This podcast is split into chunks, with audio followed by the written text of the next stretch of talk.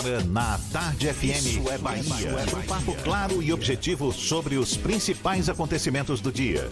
Um programa com a marca do Grupo A Tarde de Comunicação e do Bahia Notícias. Para botar tempero no começo da sua manhã. Isso é Bahia. Isso é Bahia. Apresentação: Jefferson Beltrão e Fernando Duarte. Isso é Bahia. Oferecimento Ferreira Costa. Tudo para casa, construção e decoração. Salve, salve, bom dia! Seja bem-vindo, seja bem-vinda. Estamos começando mais um Isso é Bahia e vamos aos assuntos que são destaque nesta sexta-feira, 22 de maio de 2020. Hospital de campanha montado na Arena Fonte Nova deve entrar em operação no início de junho. No primeiro dia de medidas restritivas, Bonfim, Liberdade e Lobato têm quase 70 estabelecimentos interditados. Telecoronavírus registra 40 mil atendimentos na Bahia. Bahia tem 14 mortes por Covid-19 nas últimas 24 horas. Número chega a 376 óbitos. No Brasil foram quase 2 mil novas mortes. Número de óbitos provocados pela Covid chega a 20 mil.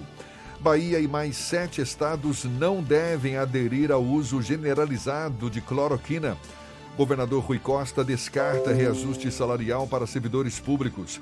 Ministério da Saúde define situação de atenção na Bahia por causa dos índices de dengue. Parte da balaustrada desaba na ladeira da Barra e poste fica pendurado.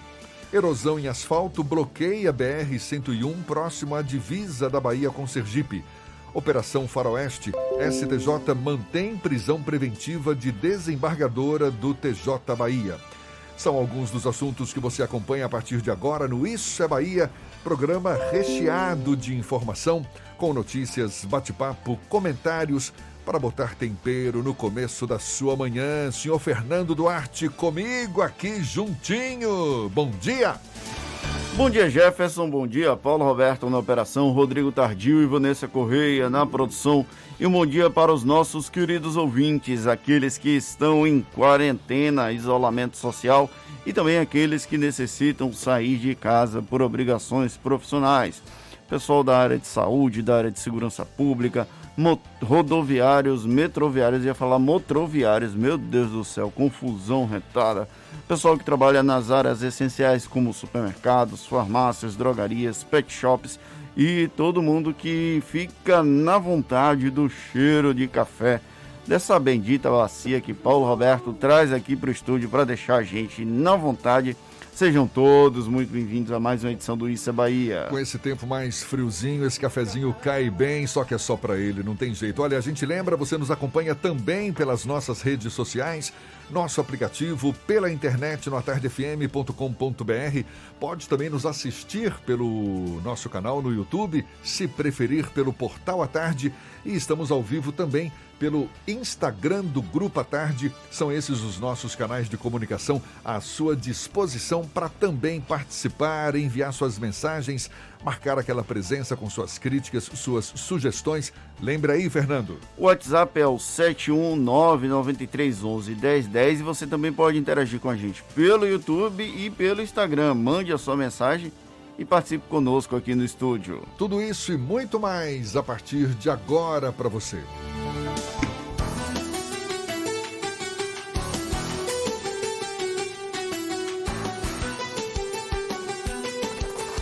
Isso é Bahia.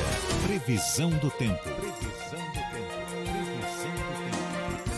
Tempo. A sexta-feira amanheceu com céu nublado, chuva aqui na capital baiana. Aliás, choveu durante praticamente toda a noite. A temperatura um pouco mais baixa agora, na casa dos 24, 25 graus sinal de que vai ser uma sexta-feira de tempo instável. Quem tem as informações é Ives Macedo. Seja bem-vindo. Bom dia, Ives. Fala, Jefferson. Muito bom dia para você. Bom dia, Fernando. Bom dia, Paulinho. Bom dia também para você, ouvinte da Tarde FM. que já está na sintonia aqui do programa Isso é Bahia. Olha, Jefferson, o tempo aqui em Salvador e também na região metropolitana deve continuar chuvoso nesta sexta-feira, porque áreas de instabilidade continuam influenciando o tempo aqui na região. O céu deve ficar encoberto e chove com frequência em diversos momentos do dia. Tem alerta para temporais aqui em Salvador e também na região metropolitana, com chuva com moderada intensidade e ventos fortes. A mínima deve ficar em 23 e a máxima em 27 graus. Você já conhece os produtos Veneza? Veneza tem uma grande variedade de queijos, iogurtes e o melhor doce de leite. Vá de Veneza, é uma delícia! É contigo, Jefferson. Eu volto já com a previsão do tempo para o interior do estado. Tá combinado. Até logo mais então, Ives, aqui na Tarde FM 7 e 6. Isso é Bahia. Depois de muitas farpas públicas, o presidente Jair Bolsonaro e os governadores de todo o Brasil participaram de uma teleconferência ontem para discutir o pacote de ajuda a estados e municípios do governo federal. O encontro foi ameno, com direito à troca de afagos entre Bolsonaro e o governador de São Paulo, João Dória, ex-aliado e agora declaradamente opositor à forma com que o presidente conduz o país durante a pandemia.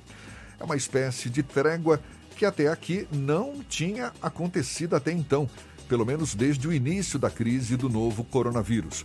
Essa versão paz e amor na relação entre Planalto e governadores é tema do comentário político de Fernando Duarte.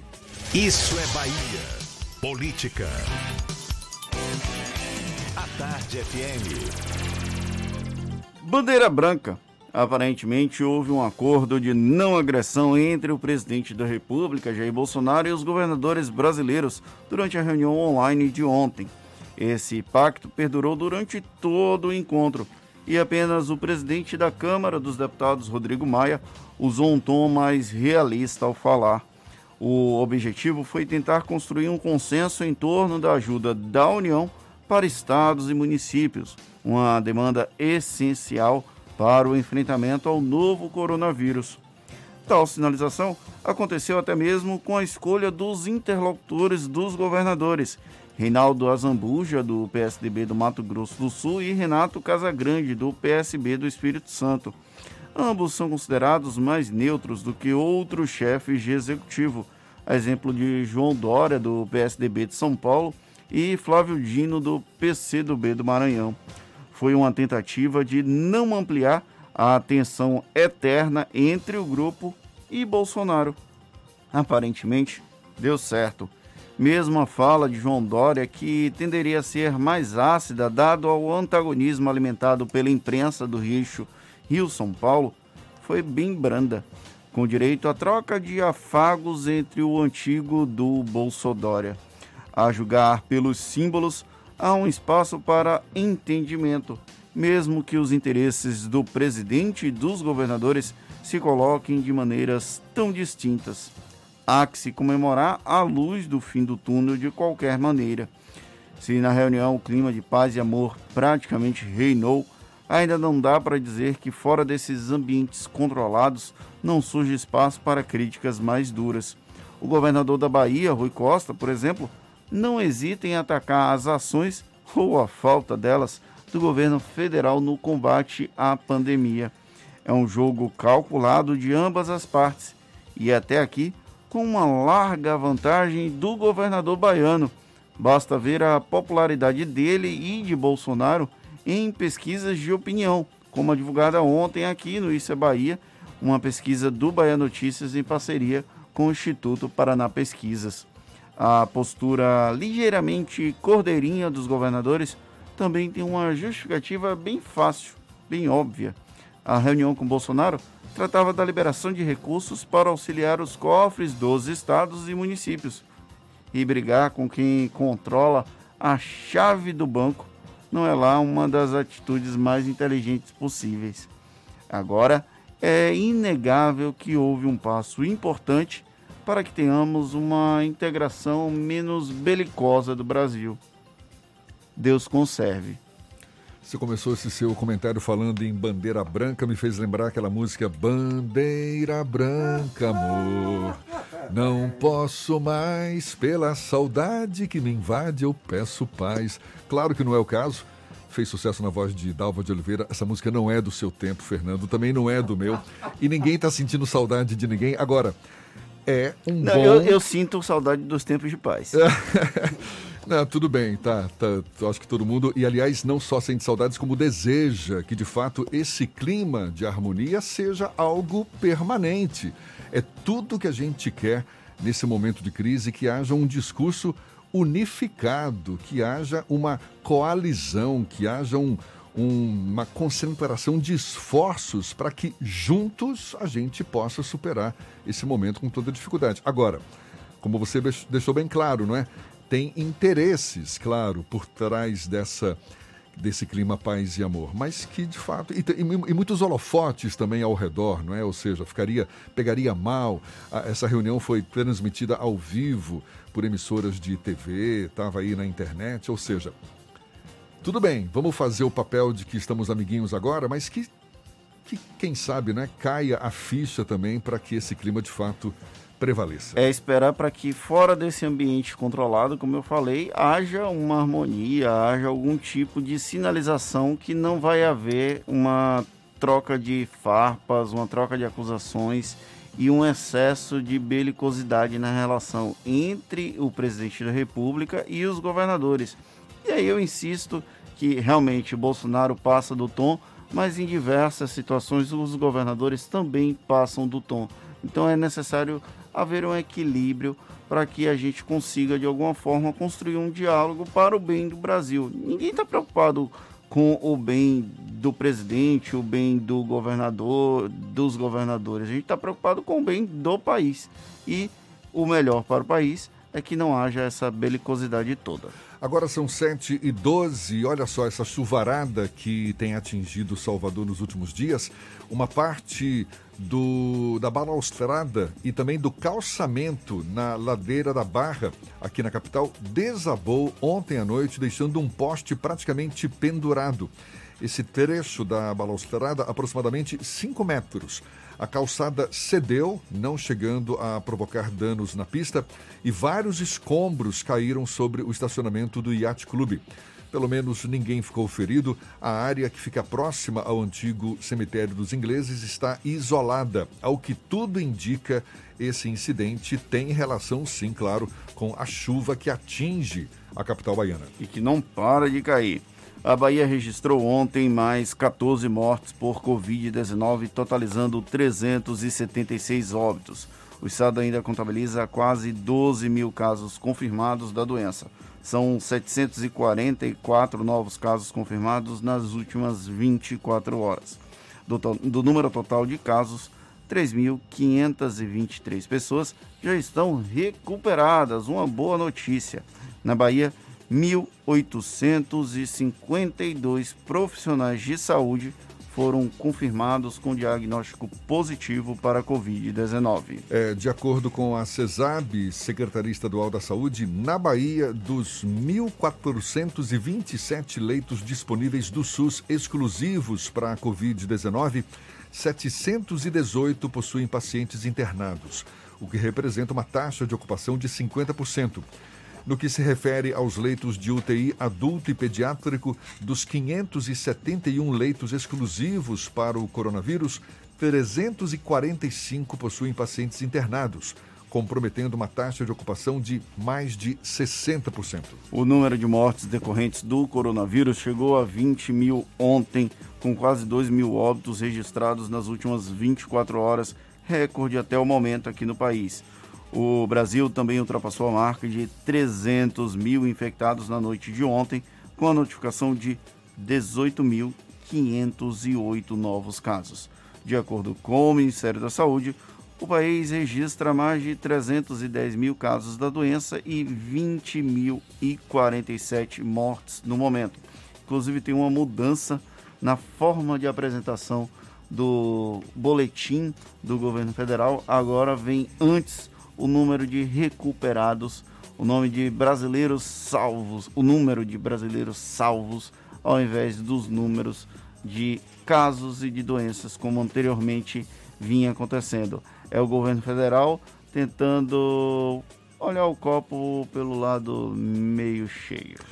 E o hospital de campanha montado na Arena Fonte Nova deve começar a operar no início de junho. A gente dá os detalhes já já para você. Agora, 7h16 na Tarde FM.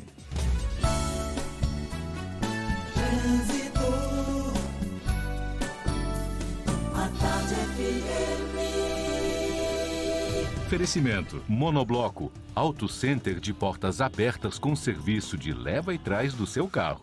Motoristas com os faróis acesos, muita água pela frente, atenção redobrada para quem já está ao volante aqui na Grande Salvador. Cláudia Menezes acompanha esse fluxo de veículos e tem as informações para gente. Bom dia, Cláudia. Muito bom dia, Jefferson. Bom dia para toda a turma do Isso é Bahia. E vamos comigo para a região da Barra.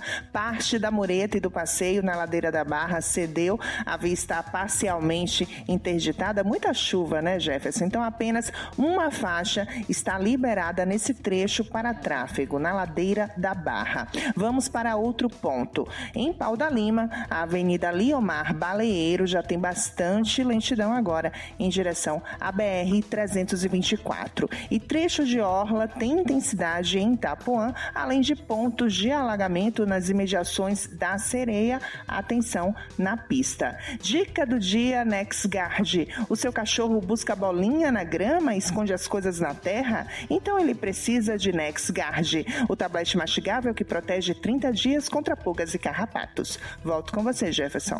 Obrigado, Cláudia. A Tarde FM de carona com quem ouve e gosta. No primeiro dia de medidas restritivas, Bonfim, Liberdade e Lobato têm quase 70 estabelecimentos interditados. E pela Operação Faroeste, STJ mantém prisão preventiva de desembargadora do TJ Bahia. Assuntos que você acompanha já já, a Tarde FM 7 e 18. Você está ouvindo Isso é Bahia. Irmãs e irmãos, meu abraço apertado vai aqui nessa canção. Com amor, obrigado por sua dedicação. Tantas vidas hoje estão em suas mãos. Quem acolhe, quem cuida, quem cura, quem se dá de coração. Você que encara essa luta na rua, não se sinta só. Pois nada vale mais do que a vida, ela é o bem maior. Vai na fé, vai na paz, estamos em casa numa só voz. Vai pelos seus, vai pelos nossos, vai por todos a nós. todos os profissionais que salvam vidas e cuidam das pessoas. Uma homenagem do governo do estado. Você sabe o que a Assembleia faz? Faz valer os seus direitos. Valorizando uma pauta pró-municípios que garante os recursos das cidades do interior. Além disso, a ALBA debate normas para o transporte complementar, beneficiando quem não é atendido pelo sistema. E atenta ao que acontece no dia a dia, a ALBA cobra ações para preservar a segurança das barragens existentes na Bahia. Porque para a Assembleia, garantir o direito dos baianos é o nosso dever. Assembleia Legislativa da Bahia, fazendo valer. Tem notícia boa para empresas fornecedoras de bens, serviços e obras. Agora você pode cadastrar sua empresa e participar das licitações do projeto Bahia Produtiva. Tudo fácil, rápido e seguro. Baixe o aplicativo Sol, solução online de licitação. Pela Play Store, use Sol Fornecedor. Para iPhone, o link é fornecedor.sol.car.ba.gov.br. Banco Mundial, CAR, Secretaria de Desenvolvimento Rural, Governo da Bahia. Aqui é trabalho. Monobloco, o pneu mais barato da Bahia. 0800 111 70 80 e a hora certa. Agora, 7h20, a Tarde FM, quem ouve gosta. Você sabia que na Monobloco os pneus velhos deixados pelos clientes podem virar chachim, cadeira e até asfalto? E que a Monobloco apoia o esporte amador e a cultura? E que também na Monobloco uma parte do lucro do serviço do seu carro você pode direcionar para algumas instituições beneficentes? Não sabia? Então se ligue. Monobloco faz tudo de mecânica e tem o pneu mais barato da Bahia. Água de Meninos, Lauro de Freitas e Abrantes. 0800 111 7080. Voltamos a apresentar Isso é Bahia. Um papo claro e objetivo sobre os acontecimentos mais importantes do dia. 7 e 21 a gente segue juntos pela Tarde FM e agora dando uma chegadinha na redação do portal Bahia Notícias. Lucas Arras tem também novidades pra gente. Bom dia, Lucas. Bom dia, Jefferson. Bom dia para quem nos escuta aqui na capital do estado. Eu começo falando da UPB, a União dos Municípios da Bahia, que vai realizar uma reunião hoje para debater o impacto do novo coronavírus no processo eleitoral. O presidente da entidade e prefeito de Bom Jesus da Lapa, Euros Ribeiros, já se mostrou favorável ao cancelamento do pleito nesse ano e à prorrogação dos mandatos municipais até 2022, em razão da pandemia. O fato será discutido na reunião virtual com os prefeitos hoje. Lembrando que prorrogar os mandatos é uma decisão da Justiça Eleitoral e o Congresso debate o adiamento das eleições sem a prorrogação de mandatos. As eleições podem, inclusive, serem adiadas em até 60 dias, ficando ainda sendo realizadas antes do dos próximos prefeitos assumirem os cargos. E a Bahia está em situação de atenção em relação à dengue, de acordo com o boletim epidemiológico mais recente do Ministério da Saúde. Os dados indicam que a Bahia registra uma incidência acumulada de 225 casos de dengue a cada 100 mil habitantes, sendo que 66 municípios apresentam incidência acima de 500 casos por 100 mil habitantes. Ao todo, já foram registrados 36 mil casos suspeitos de dengue na Bahia apenas em 2020. O número é 30% maior do que o registrado em 2019. Eu sou Lucas Arraes, falo direto da redação do Bahia Notícias para o programa Isso é Bahia. É com vocês, isso. Desde o início dessa pandemia, pelo menos 50 mil pacientes deixaram de ser diagnosticados com câncer no Brasil. Só em abril, aproximadamente 70% das cirurgias oncológicas foram canceladas foi observada uma redução de 70% na realização de exames de imagem e biópsias de próstata aqui na Bahia. Queda também no atendimento de urgência de pacientes com sintomas urológicos. É sobre esse assunto que a gente conversa agora com o presidente da Sociedade Brasileira de Urologia, Seccional Bahia, e professor de urologia da Universidade Federal da Bahia, o médico urologista Lucas Teixeira Batista, nosso convidado aqui no Issa Bahia. Seja bem-vindo, muito obrigado por aceitar o nosso convite. Bom dia, doutor Lucas. Oh, que pena. A gente perdeu o contato com ele, então a gente vai retomar esse contato para abordar esse assunto que é de extrema importância. Muita gente deixando de ir a hospitais, às suas clínicas, enfim, a dar prosseguimento aos tratamentos médicos por conta desse risco de infecção por conta, não é, do novo coronavírus que está aí nos ameaçando a todos, mas ao mesmo tempo comprometendo a própria saúde, porque afinal de contas são tratamentos médicos importantes que devem ser seguidos mesmo em tempos de pandemia. A gente está tentando esse contato. Enquanto isso, olha, o hospital de campanha na Arena Fonte Nova tem previsão de ser aberto no início de junho. A afirmação é do secretário estadual da Saúde, Fábio Vilas Boas. De acordo com ele, no local vão ser oferecidos mais 100 leitos de UTI e 140 leitos clínicos. O secretário disse que, primeiro, a ideia é abrir todos os leitos no Hospital Espanhol, Hospital do Subúrbio, também no Ernesto Simões Filho e no Couto Maia. Com isso, a previsão de abertura do hospital de campanha na Arena Fonte Nova é o dia 2 de junho. Vilas Boas também disse que parte dos 153 respiradores que chegaram a Salvador vai para o hospital na Arena Fonte Nova, além de outras unidades na capital baiana e no interior. Segundo o secretário estadual de Saúde, um lote com outros 110 equipamentos de fabricação nacional deve chegar nos próximos dias. A previsão é de que 350 aparelhos cheguem da Inglaterra na próxima semana. As medidas restritivas nos bairros do Lobato, Liberdade e Bonfim, aqui na capital baiana, começaram a valer ontem como uma das ações de enfrentamento ao avanço da Covid-19 em Salvador. No primeiro dia de cumprimento dessa determinação, a Força-Tarefa da Prefeitura, sob o comando da Secretaria Municipal de Desenvolvimento e Urbanismo, realizou quase mil vistorias e 67 interdições de estabelecimentos comerciais. Nestas localidades, o comércio deve permanecer fechado até a próxima terça-feira, exceto supermercados, farmácias, agências bancárias, lotéricas, estabelecimentos que fazem delivery, cartórios, repartições públicas, clínicas veterinárias, entre outros. A partir de hoje, os bairros de Cosme de Farias e Brotas vão ser as próximas localidades da cidade a terem ações mais específicas para intensificação do isolamento social, com prazo inicial de validade de sete dias.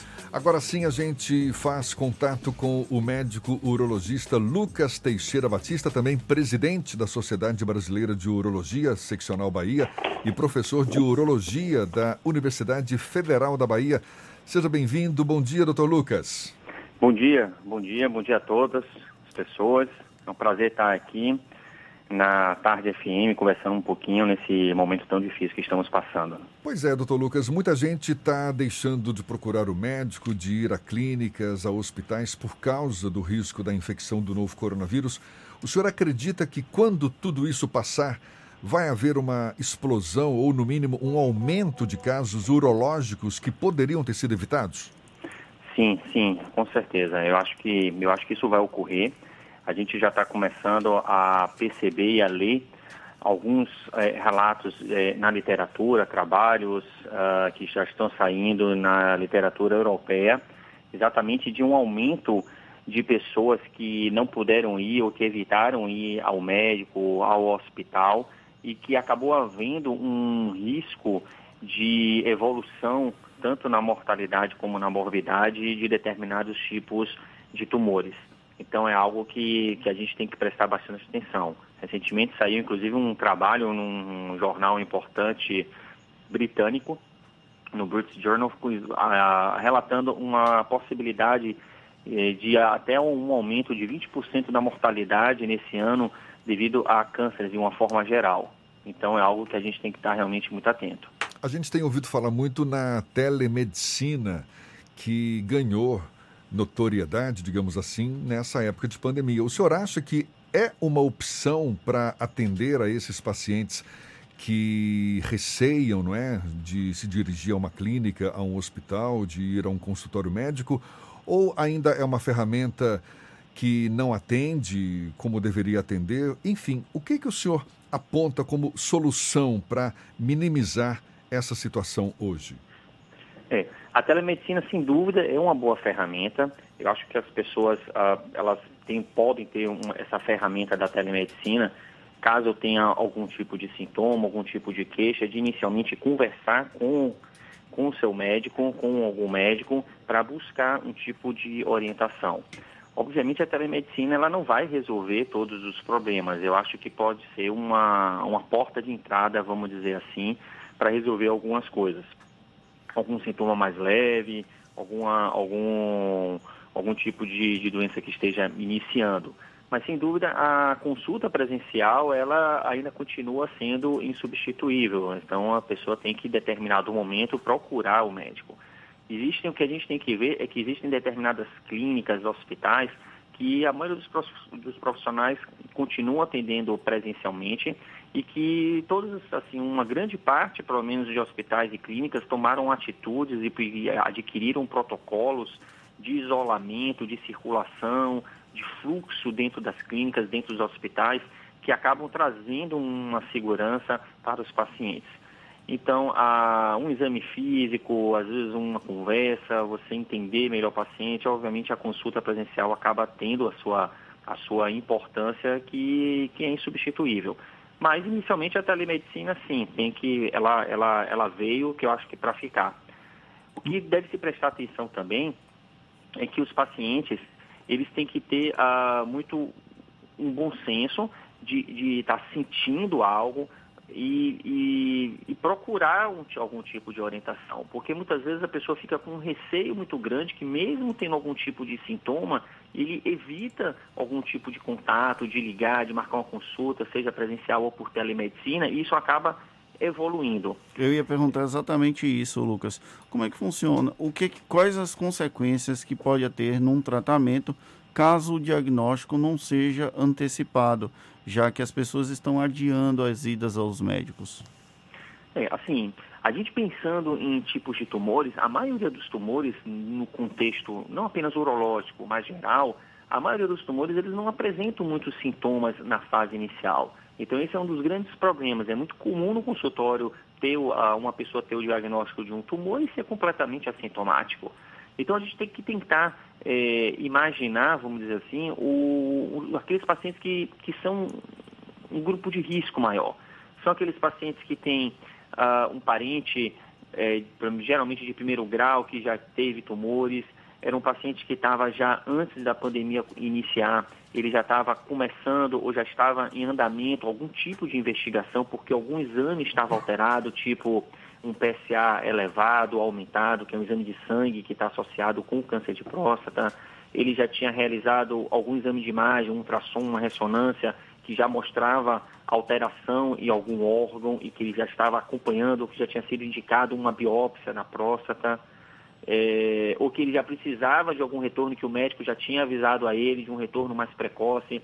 Então essas pessoas, elas têm que ser, na verdade, encorajadas de procurar algum tipo de atendimento médico, de procurar um profissional para é, ter essa orientação. Doutor Lucas, já há relatos de que o novo coronavírus também pode afetar a função renal desenvolvendo algum grau de insuficiência renal, pessoas com doença renal crônica ou oncológicas, por exemplo, estariam entre os grupos mais vulneráveis, segundo a própria Organização Mundial da Saúde. Isso por não produzirem hormônios renais e terem baixa imunidade. O que, que o senhor teria para falar para essas pessoas que a gente está destacando aí esse receio, não é, de se dirigir a clínicas, a hospitais, a, a dar seguimento aos tratamentos médicos? O que é, falar para essas pessoas? É, são duas situações, né? São os pacientes renais, ou, ou, que têm complicações renais, e os pacientes oncológicos que estão em tratamento oncológico, ou investigação oncológica. Inicialmente, nesse paciente oncológico que está em tratamento ou investigação, eles têm que conversar com o médico para ter uma orientação. Nessa orientação, vai ser delineado um risco-benefício de manter o tratamento, de manter a investigação. Aqueles pacientes que estão sendo submetidos a um tratamento quimioterápico, por exemplo, ou que fizeram uma cirurgia de grande porte recentemente, tem que conversar com o seu médico para provavelmente continuar o tratamento. Um paciente que está fazendo a quimioterapia, ele não pode deixar de fazer a quimioterapia e ficar em casa com receio do coronavírus. Ele tem que instituir com o médico uh, o seu, a manutenção do seu tratamento, preservando a, também a sua saúde. Então, isso tem que ser é, conversado e não pode ser quebrado apenas de uma forma unilateral do paciente. Em relação à parte do, do, de, desses pacientes renais crônicos, a doença do coronavírus, ela, esse vírus, ele provoca em uma determinada fase uma alteração vascular e que isso pode provocar uma série de, de, de complicações vasculares no nosso organismo desde complicações pulmonares a também complicações renais. Então, os pacientes que entram numa fase mais avançada da doença, eles podem ter microtrombos no rim, eles podem ter complicações evoluindo para insuficiência renal. Então, existe uma, uma, uma evolução para uma doença renal nesses pacientes que tem que, inclusive, fazer hemodiálise. Mas os pacientes que já fazem hemodiálise, que isso que não esteja relacionado com o coronavírus, eles têm que manter a sua hemodiálise também. Os pacientes não podem ficar sem realizar hemodiálise, porque esses pacientes eles vão vir a complicar seriamente até, e até mesmo a, a falecer. É, é um desafio que nos atinge a todos. A gente quer deixar esse recado. Por mais perigoso, por mais arriscado que seja, o importante é ter contato com o médico para preservar a saúde da melhor forma possível. A gente quer agradecer a participação do médico urologista Lucas Teixeira Batista, conversando conosco aqui no Issa Bahia. Muito obrigado, doutor Lucas, e um bom eu, dia. Eu que agradeço, é um prazer estar aqui. Qualquer dúvida, estamos a pronto. Muito obrigado. Dr. Lucas, que também é presidente da Sociedade Brasileira de Urologia, Seccional Bahia, e professor de Urologia da Universidade Federal da Bahia. Essa conversa toda vai estar disponível logo mais nas nossas plataformas no YouTube, Spotify, iTunes e Deezer. Agora 25 para as 8 na tarde FM.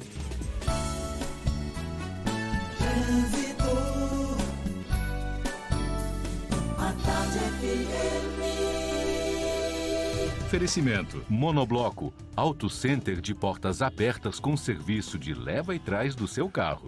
Cláudia Menezes tem novidades pra gente. Cláudia. Tô de volta, Jefferson, muita chuva na região metropolitana. Atenção para pontos de alagamento na Estrada do Coco, em Lauro de Freitas. Inclusive, tem bastante lentidão agora no trecho inicial da Estrada do Coco, no sentido litoral. Cerca de um quilômetro de congestionamento. Neste instante, milhares de famílias do sertão nordestino passam fome sede e vivem sem nenhum recurso. Se está difícil para nós, imagine para eles. Colabore com os amigos do bem doe em amigosdobem.org. Volto com você, Jefferson. Obrigado, Cláudia. Tarde FM de carona com quem ouve e gosta. Ministério da Saúde define situação de atenção na Bahia por causa dos índices de dengue. A gente fala mais sobre o assunto já já. Agora, 7h36 na Tarde FM.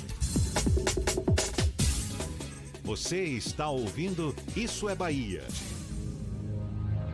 O mundo entrou em guerra, uma guerra difícil contra um inimigo invisível e mortal. Mas como baianos que somos, fomos à luta, com ação e união, porque toda a vida importa. Dedicamos muitas UPAs pelo estado ao coronavírus, separamos hospitais para os atendimentos na capital e no interior, dobramos o número de leitos, investimos em equipamentos, apoiamos nossos heróis do dia a dia, ajudamos quem mais precisa com a conta de água e vale alimentação, e vimos a solidariedade chegar em todo canto. Vestimos nossas máscaras, descobrimos a importância de ficar em casa. Sabemos que não está fácil, mas a guerra continua, por isso não desista. Se tiver sintomas, ligue Telecoronavírus 155.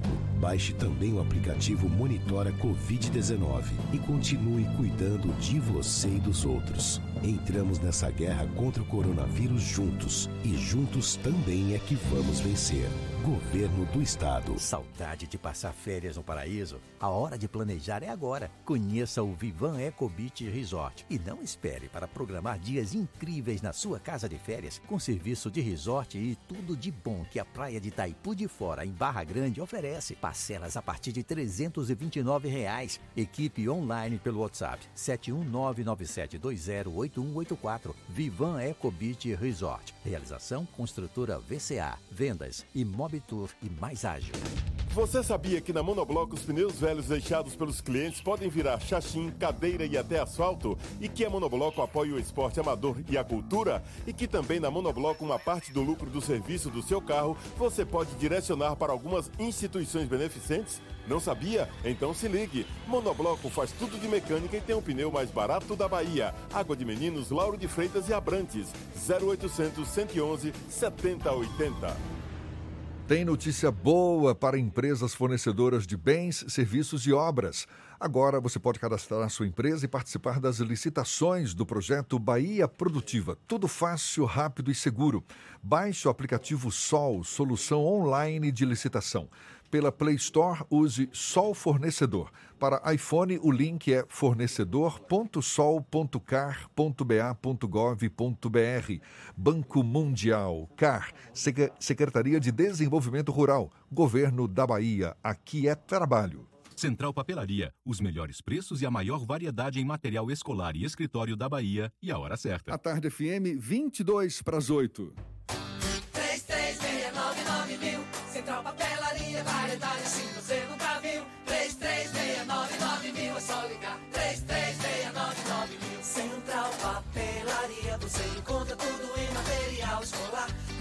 Seu escritório, variedade fácil de estacionar. 3369 Ligue 3369 mil, a maior variedade em material escolar e de escritório. Central Papelaria Lauro de Freitas. 3369 mil. Voltamos a apresentar Isso é Bahia. Um papo claro e objetivo sobre os acontecimentos mais importantes do dia. Já já tem as dicas da Marcita, sexta-feira, fim de semana, batendo na porta para você que está de quarentena em casa, opções legais para você se divertir já já. Primeiro a gente vai para a redação do Portal à Tarde, hoje com Rafael Santana. Tem notícias para gente, está a postos desde cedinho. Bom dia, Rafael. Bom dia, Jefferson Fernando. É bom estar de volta aqui ao Vista Bahia. Vamos começando aqui com a informação de que a Assembleia Legislativa da Bahia deve apreciar hoje o projeto de lei que cria o sistema de proteção social de policiais e bombeiros militares e, com ele, um fundo para pagamento de aposentadorias e pensões nas duas corporações. De acordo com o governador Rui Costa, o PL enviado pelo governo do estado no início do mês tem como objetivo atender as mudanças nas regras previdenciárias pela emenda à Constituição Federal número 103. O fundo ele vai ser custeado por uma alíquota de 9,5% cobrada dos militares ativos e inativos e também dos pensionistas. O texto prevê que em 2021 essa alíquota cobrada suba um ponto percentual, indo para 10,5% e ao menos 1.500 pés de maconha foram localizados pela Polícia Militar no sítio Caldeirãozinho, localizado no povoado Açude de Pedra, município de Casa Nova, no norte do estado. Um suspeito foi preso durante a ação. De acordo com a Secretaria de Segurança Pública, as equipes foram até a zona rural do município após uma denúncia anônima sobre o cultivo das ervas no sítio. Um homem que cuidava da plantação tentou fugir mas logo em seguida foi capturado. O suspeito está à disposição da Justiça e pode responder pelo cultivo de entorpecentes. Rafael Santana para o Issa Bahia, agora 7h42, você fica com as dicas da Macita. Shows, dança, teatro, música, diversão. Ouça agora as dicas da Marcita, com Márcia Moreira. Olá, vamos às dicas para esta sexta-feira. Final de semana chegando e com ele uma agenda cheia de lives para você curtir de casa seu artista preferido. Hoje tem a dupla Ana Vitória às 7 da noite, às 8 da noite tem a apresentação de Pablo Vitar e no mesmo horário show de Chitãozinho e Chororó. Para encerrar, às 9 da noite tem o embaixador Gustavo Lima e todas as lives são no YouTube. No sábado, às quatro da tarde, tem live de Cláudia Leite. No mesmo horário, a dupla Rick Renner, além do sanfoneiro Targino Godin. No domingo, muitas opções para quem gosta de música sertaneja. Começando às cinco e meia da tarde com as coleguinhas Simone e Simária. Às sete da noite tem Adriana Calcanhoto e às oito da noite tem várias opções. Maiara e Maraísa, Edson Hudson, Limão com Mel e a popstar Anitta. Tudo no YouTube. Dentro da programação da Semana de Museus, no domingo às três da tarde, tem uma atividade voltada para crianças. Live de contação de história com a boneca Júlia sobre a formação da coleção que deu origem ao Museu Udo Knopf de Azulejaria e Cerâmica. Já na segunda-feira, às quatro da tarde, tem live sobre a coleção de arte africana Cláudio Marcela, formada por mais de mil peças. A live será com Fátima Soledade, coordenadora do Centro Cultural Solar Ferrão, e Antônio Luiz Santos Figueiredo, turismólogo e estudioso dos assuntos ligados à cultura africana. Mais dicas para curtir de casa no meu Instagram, Dicas da Macita. Beijos e fique em casa. Isso é Bahia. Apresentação: Jefferson Beltrão e Fernando Duarte. A Tarde FM. Quem ouve, gosta. Com o São João deste ano já cancelado na Bahia, as festas de largo, festa de Réveillon, o carnaval que vem por aí, pois é, podem estar ameaçados. Tem quem afirme já que não vai ter nem festa de carnaval no ano que vem. Mesmo após o achatamento da curva de casos do coronavírus, esses eventos devem ser evitados para que não haja aglomerações. A gente vai entender mais essa possibilidade Conversando agora com o virologista do Instituto de Ciências da Saúde da Universidade Federal da Bahia, Dr. Gúbio Soares, nosso convidado aqui no Issa Bahia. Muito obrigado por aceitar nosso convite. Seja bem-vindo. Bom dia, Dr. Gúbio. Bom dia, eu que agradeço o convite. Estou à disposição da, de vocês, das perguntas. O pico da pandemia aqui em Salvador foi estimado inicialmente para abril, depois para maio, agora já se fala que vai se dar em junho. Como é que o senhor tem acompanhado a evolução do número de casos do novo coronavírus e até quando, na sua opinião, a gente ainda poderá falar que estamos numa pandemia? Bom, continuaremos falando que estamos numa pandemia até, eu acredito, até dezembro. É, o mundo estará numa pandemia. É, a Bahia tem feito o correto na restrição, né? O governo, o prefeito, o governador e o prefeito têm tomado medida, mas a população não tem ajudado. É por isso que vai se empurrando o pico da pandemia para o mês seguinte, pelas facilidades que a população está dando para que o vírus se multiplique.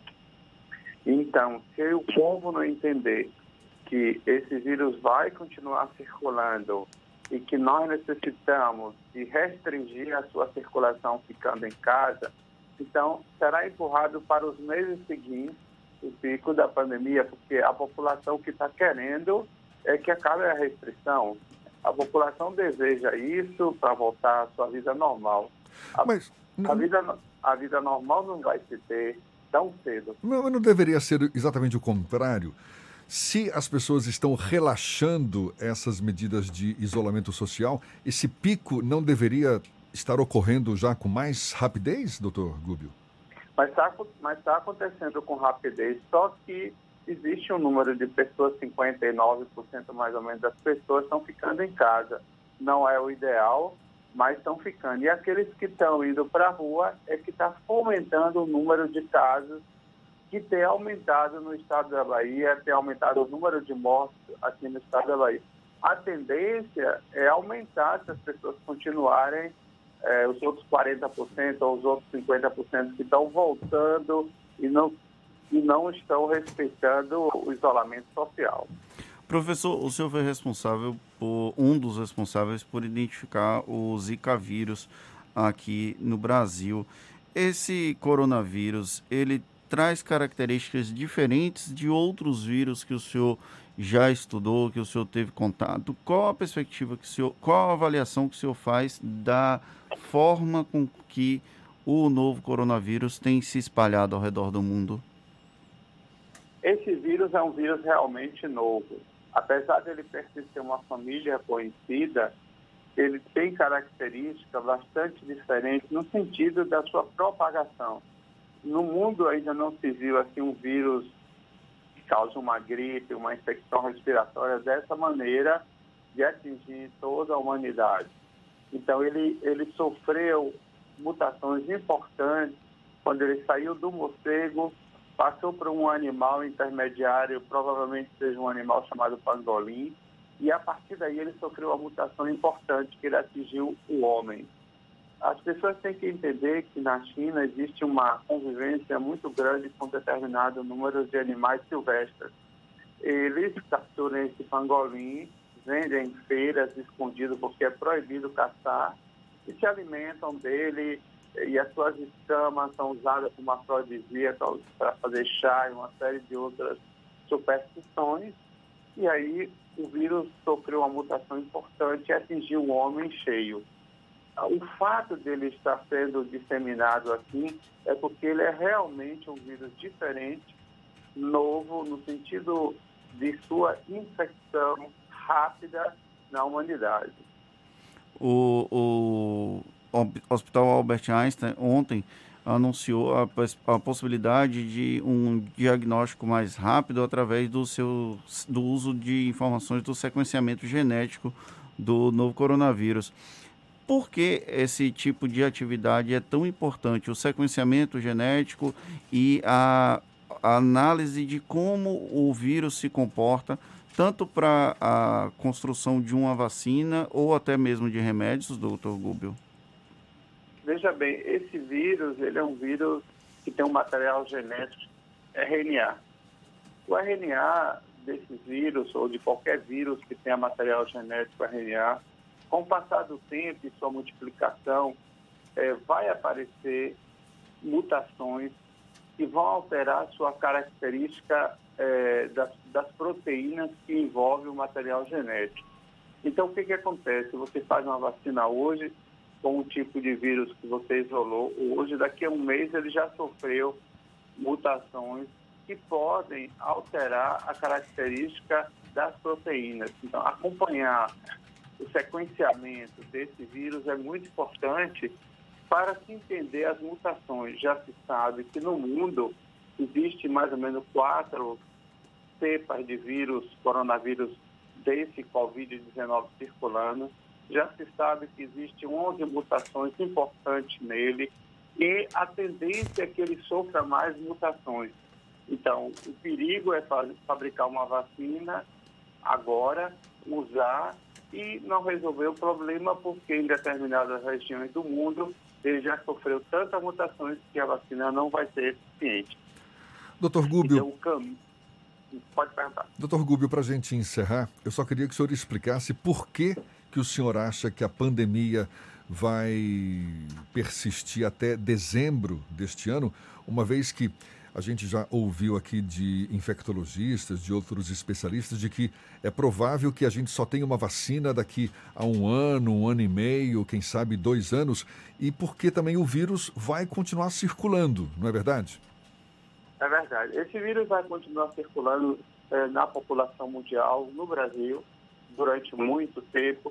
Vai diminuir um pouco, realmente vai diminuir, mas ele vai continuar circulando se nós não adotarmos uma política é, de cuidados restritos, quando voltarmos, vai ter a segunda onda no Brasil.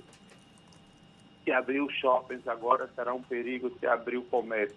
Então, o que é que temos que fazer? Ir abrindo lentamente todos os serviços e deixar claro às pessoas, todo mundo agora por diante, durante meses, vai ter que usar máscara que o vírus continua na população, continua circulando, ele pode diminuir a sua intensidade, esperando que a gente volte a se aglomerar. Eu disse e repito, esquecer, vamos esquecer Réveillon, Carnaval, Festa de Largos, shows, até 2021, do ano que vem, nós devemos passar o verão com um certo isolamento de aglomeração, para podermos eliminar esse vírus em mais de 80% da população. Mas por que, que o senhor acha que a pandemia dura só até dezembro deste ano? Não, eu acredito assim, que a pandemia, se as medidas continuarem sendo tomadas, vai diminuir o número de casos no mundo, como tem diminuído na Itália, na Espanha. Mas os governos lá sabem que voltar a abrir as portas novamente, intensamente, ele volta a se replicar porque não está claro como se nós temos defesa imunológica depois da primeira infecção. Os cientistas estão estudando isso. Então, aqui em Salvador, o vírus vai continuar circulando até dezembro. Se nós não tomarmos mais medidas duras, vamos ter um pico muito alto com morte. O vírus vai continuar circulando no mundo inteiro. As viagens vão ter que ser é, diferentes nos aviões os aviões não vão poder viajar muito cheios, as salas de aula dos alunos não, vão, não vai ser possível estar tão cheias, os alunos deverão usar máscaras, os professores, o comércio. Se nós não fizermos isso durante meses para eliminar essa circulação, ele vai continuar matando intensamente, mas ele não vai desaparecer em poucos meses.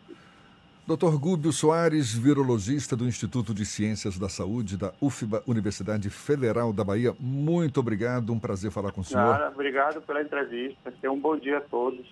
Bom dia também. A gente lembra que essa conversa vai estar disponível logo mais nas nossas plataformas no YouTube, Spotify, iTunes e Deezer. Agora, 7h54 na Tarde FM. Isso é Bahia. Economia. A Tarde FM. Bom dia, Jefferson. Bom dia, Fernando. Bom dia, queridos ouvintes da rádio A Tarde FM. Ontem o índice Ibovespa fechou em 83.200 pontos, com alta de 1,9%. Com otimismo pela reunião do presidente Jair Bolsonaro com os governadores, que demonstrou reaproximação entre eles após diversos desentendimentos durante a pandemia. E com a importante reiteração do presidente ao veto do reajuste ao salário dos servidores. enquanto o dólar fechou com queda de menos 2,47%, a R$ 5,55.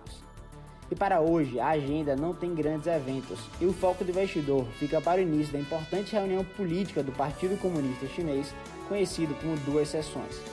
Eu sou Nicolau Eloy, sócio da BP Money, a nova plataforma educacional da BP Investimentos. E para maiores informações, nos acompanhe no nosso website www.bpmoney.com.br. Isso é Bahia. A Corte Especial do STJ Superior Tribunal de Justiça decidiu por unanimidade manter a prisão preventiva da desembargadora Maria do Socorro Barreto Santiago do Tribunal de Justiça da Bahia. Ela foi presa no ano passado durante a Operação Faroeste, que apura esquema de vendas de sentenças relacionadas à grilagem de terras no oeste baiano. O STJ pontuou que a decisão de manter a prisão é uma forma de garantir a ordem pública, já que as atividades ilícitas investigadas continuaram mesmo após a deflagração da Operação Faroeste. A Bahia está em situação de atenção em relação à dengue, de acordo com o boletim epidemiológico mais recente do Ministério da Saúde. O documento chama atenção para a Bahia e o Ceará no Nordeste. Os dados do Ministério da Saúde indicam que a Bahia registra uma incidência acumulada de 225,8 casos por 100 mil habitantes e 66 municípios apresentam incidências acima de 500 casos por 100 mil habitantes. A tabela disponibilizada pela Secretaria de Saúde do Estado indica que Barra do Rocha, na região do Médio Rio de Contas, registrou até o momento uma incidência de 5,8 mil casos por 100 mil habitantes. O índice é o maior entre os 417 municípios. Agora 7h57 na tarde FM.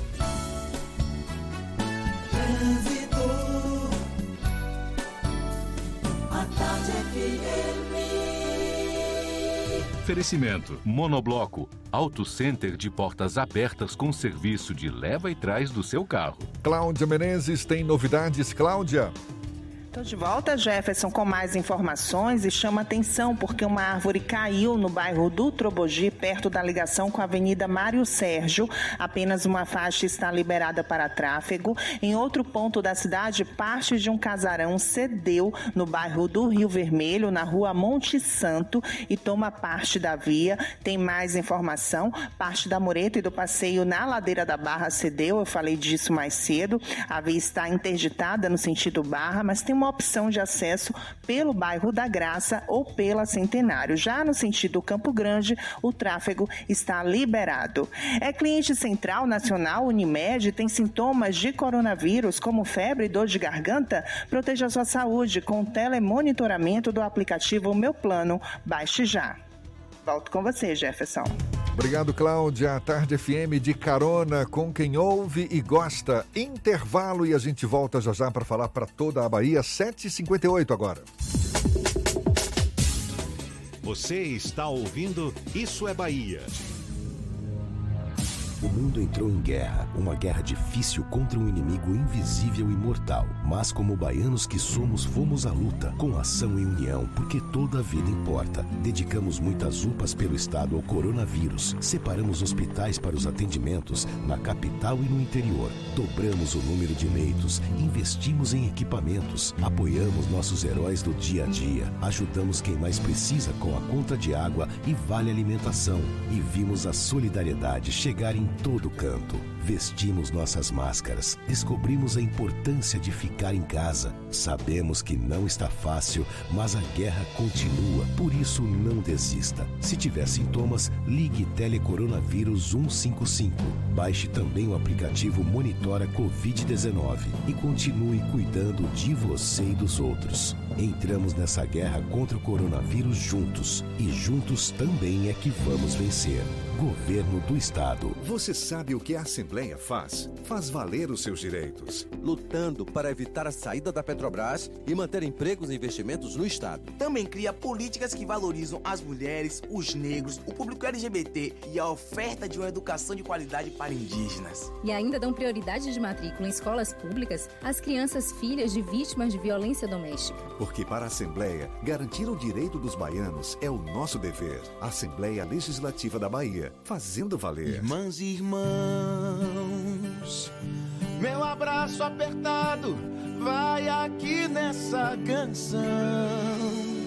Com amor, obrigado por sua dedicação. Tantas vidas hoje estão em suas mãos. Quem acolhe, quem cuida, quem cura, quem se dá de coração. Você que encara essa luta na rua, não se sinta só. Pois nada vale mais do que a vida, ela é o bem maior. Vai na fé, vai na paz, estamos em casa numa só voz. Vai pelos seus, vai pelos nossos, vai por todos a nós. todos os profissionais que salvam vidas e cuidam das pessoas. Uma homenagem do governo do estado.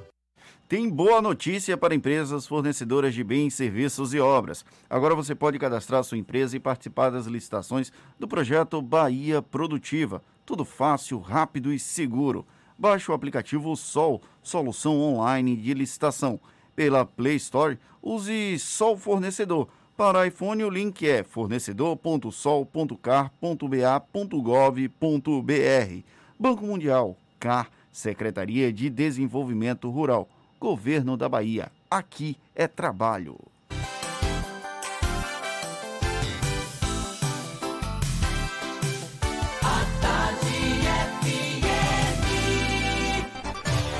Atenção, emissoras afiliadas à Tarde FM. Em 5 segundos, isso é Bahia para todo o estado.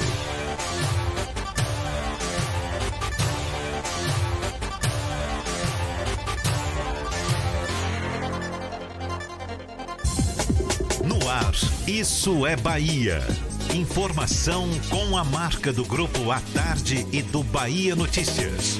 Política, segurança, saúde, cidadania. Isso é Bahia. Apresentação: Jefferson Beltrão e Fernando Duarte. A Tarde FM. Quem ouve, gosta. Salve, salve, bom dia! Seja bem-vindo, seja bem-vinda. A partir de agora, Isso é Bahia em rede com emissoras de todas as regiões do estado. E vamos aos assuntos que são destaque nesta sexta-feira, 22 de maio de 2020. Hospital de campanha montado na Arena Fonte Nova deve entrar em operação no início de junho. No primeiro dia de medidas restritivas, Bonfim, Liberdade e Lobato têm quase 70 estabelecimentos interditados. Telecoronavírus registra 40 mil atendimentos na Bahia. O estado tem 14 mortes por Covid-19 nas últimas 24 horas. O número chega a 376 óbitos.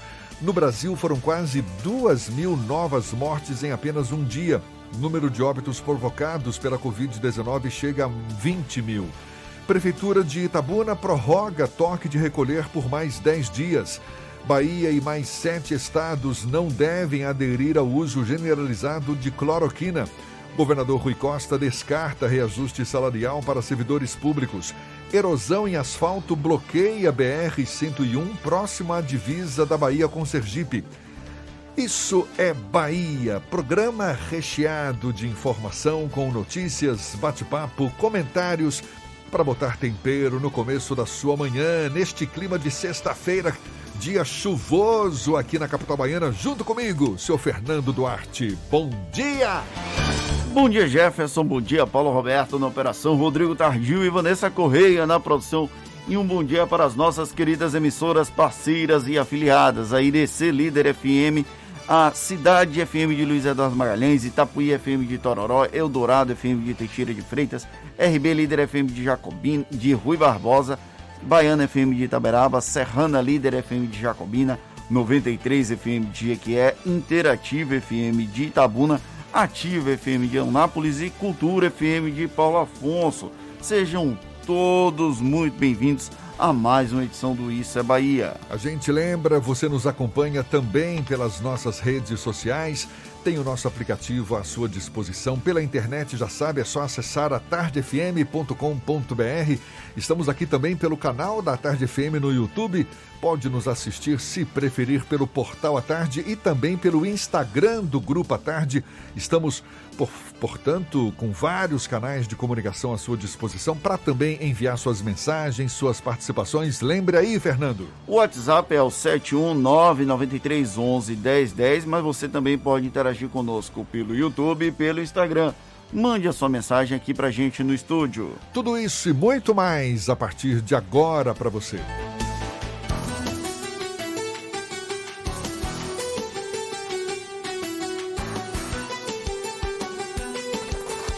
Isso é Bahia. Previsão do tempo. Previsão do tempo. Previsão do tempo. Início de manhã de tempo instável aqui na capital baiana. Foi assim que começou a sexta-feira. Essa manhã chuvosa, céu nublado, chuva que já vinha ocorrendo desde a noite. A temperatura um pouco mais baixa, na casa dos 24, 25 graus. Parece que aqui na região da Tarde FM a chuva parou, mas o céu continua nublado e há previsão de novas pancadas ao longo do dia. A gente já soube na primeira hora do programa com Ives Macedo, a temperatura varia de 23 a 27 graus nesta sexta-feira. Bom, as informações para a previsão do interior do estado, a gente acompanha agora, mais uma vez com Ives Macedo. Bom dia, Ives. De volta, Jefferson. Muito bom dia novamente para você. Bom dia, Fernando. Bom dia, Paulinho. Bom dia também para você do interior do estado que já está na sintonia aqui do programa Isso é Bahia nesta sexta-feira. Eu começo a nossa viagem pelo interior do estado, o nosso passeio diário pela cidade de Rui Barbosa, que deve ter sol e aumento de nuvens agora de manhã com pancadas de chuva à tarde e também no período da noite, com mínima de 20 e máxima de 29 graus. Vamos agora para a cidade de Teixeira de Freitas. O tempo por lá é de sol com muitas nuvens durante todo o dia, com períodos também de nublado e noite com poucas nuvens, céu limpo na noite desta sexta, mínima de 20 e máxima de 28 graus. Coronavírus, não deixe que ele viaje com você. Juntos vamos vencer essa pandemia. CCR, viva seu caminho. Uma boa sexta-feira para você, Jefferson. Um bom final de semana para todo mundo. Eu volto na segunda com mais notícias do tempo. Valeu, Ives! Aproveite bem o seu fim de semana aqui na Tarde FM 8 e 7 agora. Isso é Bahia. O prefeito de Salvador, ACM Neto, usou mais uma vez as redes sociais para criticar a Federação Nacional dos Bancos, a FEBRABAN. Depois de uma primeira crítica no fim de março, o gestor foi mais duro nesta quinta-feira durante um painel com outros integrantes do Democratas, a exemplo do governador de Goiás, Ronaldo Caiado, e do ex-ministro Luiz Henrique Mandetta. Para o prefeito de Salvador, a FEBRABAN, abre aspas, deveria ter vergonha de fazer publicidade dizendo que os bancos estão ajudando o Brasil a enfrentar o coronavírus. Fecha aspas. É uma queda de braços entre gestores públicos e o bilionário sistema bancário brasileiro. Essa briga é tema do comentário político de Fernando Duarte. Isso é Bahia. Política. A Tarde FM. Eu não posso mentir para os nossos ouvintes, eu estou gostando dessa versão Assemineto comunista, pelo menos tem me divertido com frequência. Já no final de março, início de abril, a gente falou sobre isso aqui no programa, quando pela primeira vez o prefeito da capital baiana fez uma crítica um pouco mais dura à Federação Nacional dos Bancos. Na verdade, ele fez uma crítica ao sistema bancário como um todo. Ontem, nesse painel com outros representantes do Partido Democratas, ele foi bem mais incisivo. Eu vou ler exatamente o que ele falou. Abre aspas. Os bancos cobram juros absurdos, não concedem crédito a quem precisa e, principalmente, mostram insensíveis ao, aos micro e pequenos empresários, mas guard, gastam uma fortuna em propaganda para tentar vender uma realidade que não existe. Fecha aspas. A fala de Assemineto é o que muitos empresários, muitos micro e pequenos empresários e até pessoas físicas acabam ele tornou-se porta-voz desse grupo que tem procurado, tem recorrido ao sistema bancário para tentar sobreviver a esse momento de pandemia. E os bancos efetivamente têm feito muito pouco, apesar do excesso de concessões feitas pelo governo federal, que tem beneficiado definitivamente os banqueiros. O governo federal, antes de anunciar qualquer medida para a população, fez um pacote de concessões para o sistema bancário e a contrapartida era exatamente que os juros, que o dinheiro chegasse aos pequenos empresários, aos microempresários e também à população. A taxa básica de juros do Brasil é uma das mais baixas da história, se não for a mais baixa, como tem oscilado um pouco, eu não sei se subiu, eu não acompanho tão diariamente o sistema bancário, porém é um absurdo que os bancos continuem ganhando bilhões de reais todos os anos e isso não seja revertido para a população, ainda mais em um momento em que o Brasil precisa do sacrifício de todos. Ah, mas eles já doaram algumas coisas. O Itaú, se não me engano, doou um bilhão de reais. É pouco para o que o Itaú ganha todos os anos.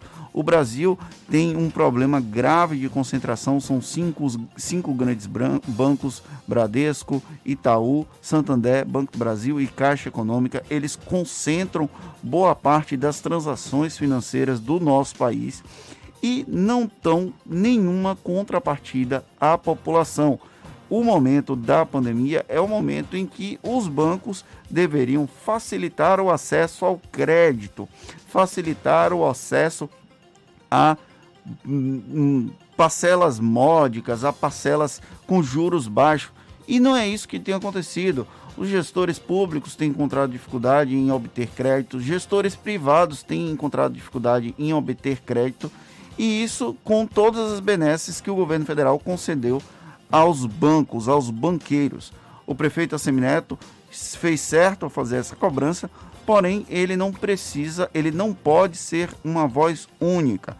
Os presidentes da Câmara e do Senado, que são do Democratas, já que ele tem algum tipo de ascendência sobre essas duas figuras, deveriam encampar uma batalha um pouco mais séria, um pouco mais célere, para tentar fazer com que os bancos deem a sua cota de sacrifício para a pandemia. Porque o governo federal solicitou que os funcionários públicos ficassem sem reajuste durante 18 meses.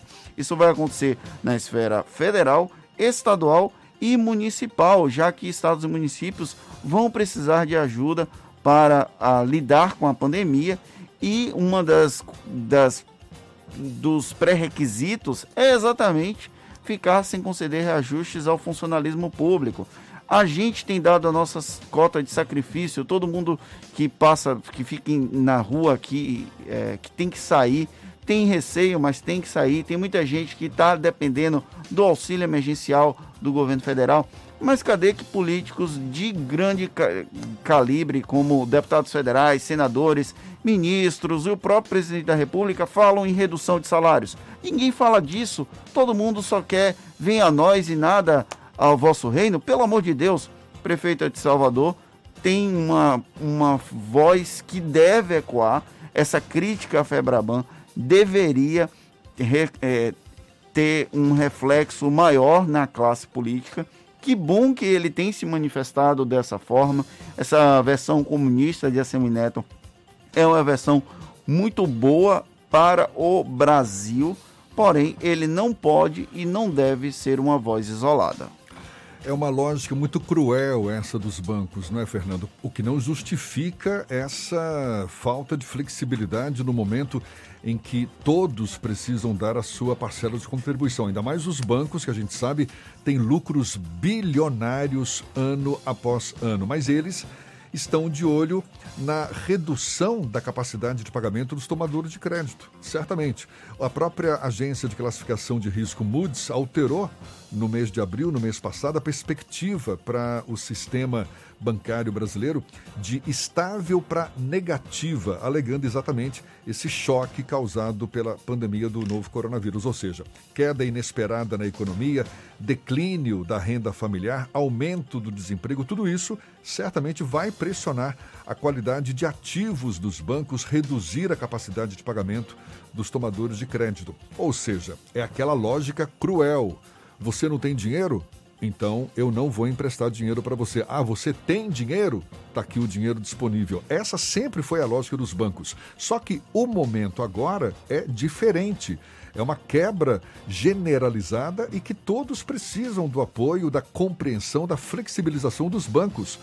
Porque senão, poxa vida, então que deixem de existir de vez, não é? Que pelo menos ele, eles não ganhem bilhões, os milhares de bilhões que eles ganham no ano, mas que pelo menos eles tenham um senso de humanidade que é o que falta. Eu não aguento mais ver propaganda do banco, de bancos em geral, falando que está tudo normal, que eles estão concedendo crédito para todo mundo, que tá que o é, é como se a, a propaganda do, de bancos hoje é como se fosse a propaganda dos governos. Vivemos nas mil maravilhas e definitivamente o que nós não vivemos nesse momento é um cenário de mil maravilhas. E tem que dar nome aos bois, é Bradesco, é Itaú, é Santander, todos eles com campanhas publicitárias, não é? Passando a ideia de que estão ali, abraçando a causa, e na verdade a gente percebe aí, os micro, pequenos, grandes empresários não estão tendo acesso aos créditos. É uma burocracia imensa, uma exigência que ficou muito maior para você ter esse, essa linha de financiamento. Ou seja, é, um, é, uma, é uma propaganda enganosa para a maioria das pessoas. É um abraço mortífero. Agora, 8 e 16 a gente tem notícias da redação do portal Bahia Notícias. Lucas Arras é quem está a postos. Bom dia mais uma vez, Lucas. Bom dia, Jefferson. Bom dia, Fernando. Bom dia para quem nos escuta em todo o estado. O decreto, o governo do estado acaba de decretar toque de recolher em Jequié. A medida passa a valer a partir de hoje, proíbe a circulação de pessoas de 6 da tarde às 5 da manhã. O decreto visa controlar a disseminação do novo coronavírus no município e vigora inicialmente até o dia 30 de maio. Lembrando que Jequié é um dos municípios com maior número de casos confirmados da Covid-19. São 291 casos com coronavírus seis mortes provocadas pela doença e ainda, de, e ainda de acordo com a Secretaria Estadual de Saúde, outros 811 casos estão em investigação. E a Bahia registrou 14 mortes por coronavírus nas últimas 24 horas. Entre elas está uma criança de dois anos que morava na cidade de Barra. Esse foi o quinto óbito de crianças registrado. A menina, de acordo com o boletim da Secretaria Estadual, apresentava quadro de hipertensão e doença renal crônica. Outras quatro crianças integram a lista de vítimas por complicações em decorrência da Covid-19. Desde o início da pandemia, essas vítimas elas variam entre idades de 3 anos e 7 dias. Eu sou Lucas Arraes, falo direto da redação do Bahia Notícias para o programa Isso é Bahia. É com vocês aí do estúdio. O serviço Telecoronavírus, desenvolvido para tirar dúvidas da população acerca da Covid-19, registrou mais de 40 mil teleatendimentos neste mês de maio. O canal de comunicação foi lançado no dia 24 de março deste ano. O serviço é gratuito, onde estudantes de medicina tiram dúvidas da população sobre o coronavírus. O atendimento é feito por telefone e supervisionado por professores. A iniciativa é resultado de uma parceria entre o governo do estado, a Universidade Federal da Bahia e a Fiocruz. E o governador Rui Costa descartou a possibilidade de reajuste a servidores públicos na Bahia, independente do que decidir o presidente Jair Bolsonaro no projeto projeto de auxílio financeiro aos estados e municípios. O chefe do Palácio do Planalto já informou que vai vetar o trecho do projeto que permitiu o reajuste ao funcionalismo público no período da pandemia.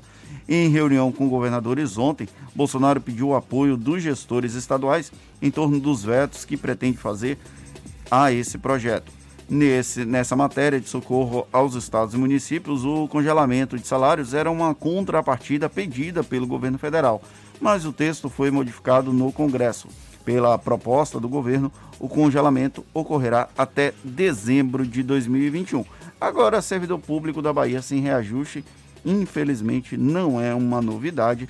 Já tem alguns anos que, infelizmente, o salário deles está congelado sem reajuste. E um bom pretexto agora, não é, para continuar? Essa é a desculpa perfeita. Agora, 8h19, a gente começa o nosso giro pelo interior do estado. Vamos acionar nossos correspondentes. Primeiro, vamos para Itaberaba. Sérgio Mascarenhas, da Baiana FM, é quem tem as notícias da região neste momento. Bom dia, Sérgio.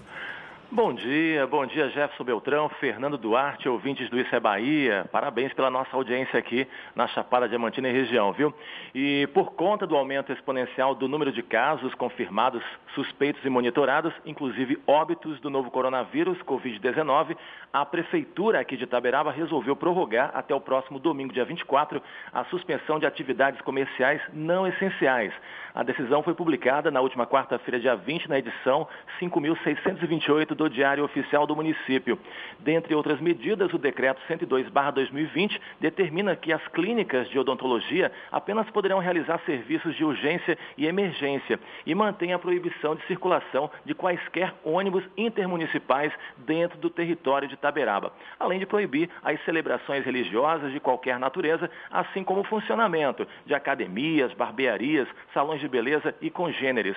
O decreto, no entanto, mantém a íntegra das disposições expressas em decretos anteriores naquilo que não haja conflito. O decreto que foi publicado amplia ainda ao rol de atividades essenciais elencados no decreto 101/2020, incluindo o serviço público de abastecimento de água e esgotamento sanitário, as oficinas e autopeças, inclusive de motos e bicicletas, devendo esses setores reduzirem sua capacidade de atendimento para 30%, com respeito integral a todas as regras estabelecidas pela vigilância sanitária e epidemiológica, os estabelecimentos agropecuários e os serviços postais. Essa é a minha informação aqui da redação da Baiana FM em Itaberaba. Eu volto a Salvador com vocês, Jefferson e Fernando. Bom dia, bom fim de semana. Sérgio estava parabenizando a nossa audiência na Chapada Diamantina, pois olha, a gente agradece a audiência de todas as regiões aqui do estado nessa nossa segunda hora. 11 emissoras afiliadas conosco, portanto, informações levadas para toda a Bahia e com esses nossos canais de comunicação à sua disposição aqui pelo YouTube, nosso canal à sua disposição para, inclusive, você ir lá se inscrever, engrossar essa força de audiência para a gente se sentir mais confortável também, não é, Fernando? Isso, e tem gente falando conosco aqui no WhatsApp, tem o Antônio Filho de Tabuna dizendo que ouve sempre o programa, que gosta dos comentários. Um abraço a todos neste dia de comemoração desse símbolo de afeto que no momento não pode ser executado de forma presencial. Hoje é dia do abraço. Ele que fala ali da região de Itabuna. E tem o Roberto, deixa eu só confirmar que o nome dele é Roberto. É isso mesmo, de Rui Barbosa e acompanha vocês pelo Rádio do Caminhão que trabalha aqui todos os dias. Parabéns pelo jornalismo de qualidade. Muita gente mandando mensagem, Valquíria, Xênia, Maria Celeste, Zé Caraújo, a Mari, a Zeneide, o Naelson, a Cristina Maria Suzarte de, da Cruz, todo mundo interagindo com a gente. Um beijo para todos eles. Aqui pelo YouTube eu quero destacar o Antônio Lima, ele sempre participa conosco. Ele mora em São Paulo e é de Piripá interior do estado, diz que está de férias, mas que não pode visitar a cidade por causa dessa pandemia maldita, segundo palavras dele. Muito obrigado, Antônio Lima, pela audiência, a todos que mandam suas mensagens também aqui pelo YouTube. Agora, 8h22 e uma erosão provocada por fortes chuvas causou a interdição parcial no fluxo de veículos na BR-101, quilômetro 202, em Cristinápolis, em Sergipe, na divisa com a Bahia. Equipes da Polícia Rodoviária Federal e do Departamento Nacional de Infraestrutura de Transportes monitoram a passagem de carros no local. Veículos pesados, por exemplo, estão seguindo apenas um por vez. O Departamento de Infraestrutura já iniciou as obras de reparo do pavimento e para a construção de um desvio, por onde os automóveis estarão autorizados a seguir provisoriamente. Ainda não há previsão para a conclusão dos reparos. E a Prefeitura de Itabuna prorrogou o toque de recolher por mais 10 dias. Nos 10 primeiros dias, três pessoas foram presas em flagrante por desobediência ao decreto e dois estabelecimentos comerciais foram notificados e fechados. De acordo com a Secretaria de Segurança, Transporte e Trânsito da cidade, 99% das pessoas contribuíram para que o recolhimento social. O com toque de recolher, das 8 às 5 da manhã, puderam funcionar apenas farmácias e serviços de delivery. De Itaberaba, a gente vai agora para Jacobina. Maurício Dias, da Serrana Líder FM, tem também as notícias da região. Bom dia, Maurício. Bom dia, amigos do Isso é Bahia, Jefferson Fernando e todos que acompanham a rede nesta manhã de sexta-feira. Policiais militares lotados no quarto pelotão da Polícia Militar da cidade de Piritiba, localizado a 325 quilômetros de Salvador, prenderam na noite desta quarta-feira um homem acusado de tentar matar a própria filha a facadas. Augusto Bispo dos Santos estava foragido desde a noite do domingo passado, quando teria desferido vários golpes de faca contra a filha menor, uma estudante de 16 anos de iniciais TB, além de ter golpeado com a mesma arma branca um vizinho que tentou conter as agressões. As vítimas chegaram a ser levadas ao hospital municipal local e transferidas posteriormente para uma unidade hospitalar de Salvador, mas ambos, felizmente, passam bem e já tiveram alta hospitalar. A polícia encontrou de posse do agressor a arma usada no crime. A Prefeitura de Morro do Chapéu, no portal norte da Chapada Diamantina, publicou nesta quinta-feira o seu sétimo decreto municipal desde a chegada da pandemia do coronavírus no país, para estabelecer o retorno das atividades comerciais e de serviços já a partir desta sexta-feira. Entre decretos que liberam e suspendem alternadamente as atividades econômicas no município, o novo expediente volta a permitir o seu funcionamento de segunda a sexta-feira, das 8 às 16 horas e aos sábados, das 8 ao meio-dia. Vale lembrar que Morro do Chapéu está entre os municípios baianos com transporte intermunicipal suspenso por determinação do governo do estado.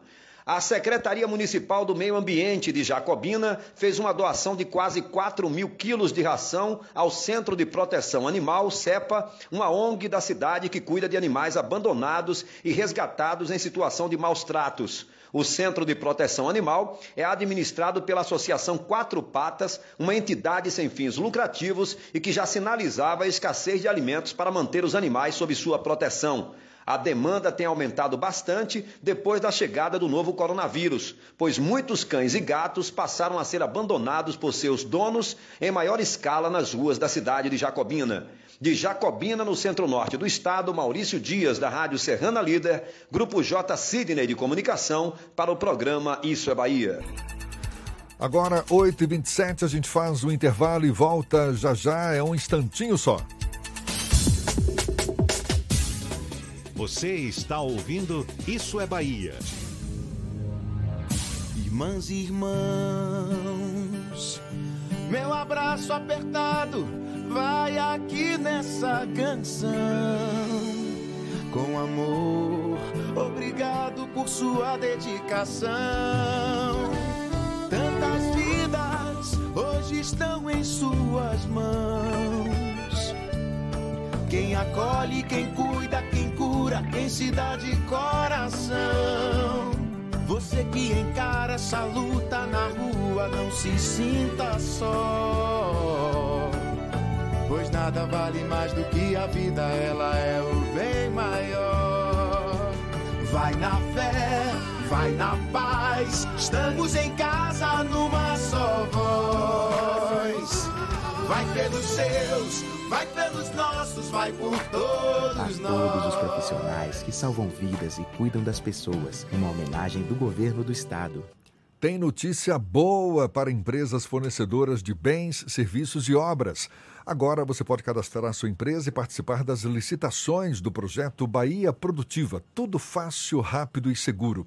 Baixe o aplicativo Sol, solução online de licitação. Pela Play Store, use Sol Fornecedor. Para iPhone, o link é fornecedor.sol.car.ba.gov.br. Banco Mundial, CAR, Secretaria de Desenvolvimento Rural, Governo da Bahia. Aqui é trabalho.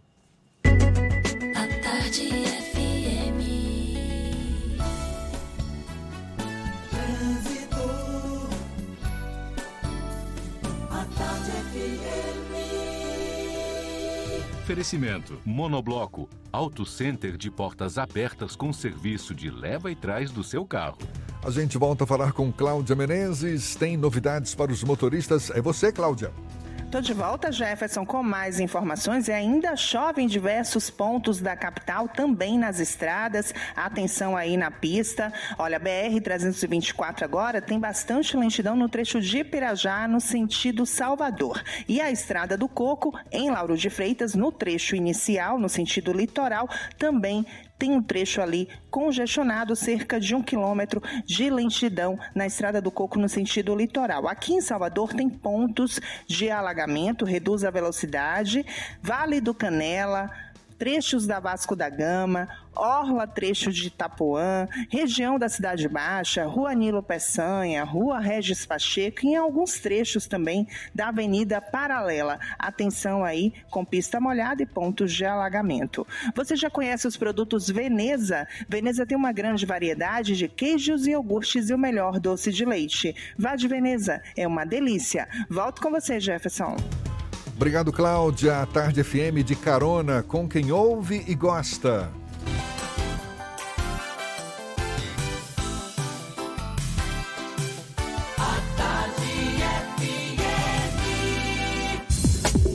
Voltamos a apresentar Isso é Bahia. Um papo claro e objetivo sobre os acontecimentos mais importantes do dia. Mais uma série de lives prevista para hoje pelo Instagram do Grupo à Tarde. É o projeto A Tarde Conecta. Eu vou estar levando um papo logo mais às 11 horas da manhã com o diretor da ABMP, Alex Gonzalez, sobre o mercado publicitário em meio à pandemia. Às 3 horas da tarde, mercado de trabalho, reinserção, mudança e ascensão. Vai ser com Fábio Rocha, especialista em carreira, liderança e cultura organizacional conversando com Oswaldo Lira, jornalista Oswaldo Lira, colaborador do grupo À Tarde também. E às seis horas, rede de portais integrados, tudo sobre a Covid-19 nos bairros periféricos, com Ashley, que é do portal À Tarde, que vai levar um papo com Ramon Sobral, do portal Pau da Lima. Portanto, mais uma série de lives pelo A Tarde Conecta nesta sexta-feira. É só acessar o Instagram do Grupo A Tarde para acompanhar os bate-papos. A pandemia do novo coronavírus provocou mudanças no processo de obtenção da primeira carteira de habilitação no Brasil, após novas regras para o funcionamento das autoescolas. Aqui na Bahia, o Detran publicou portaria que regulamenta o sistema remoto para as aulas teóricas em centros de formação de condutores credenciados ao órgão, isso durante essa crise sanitária.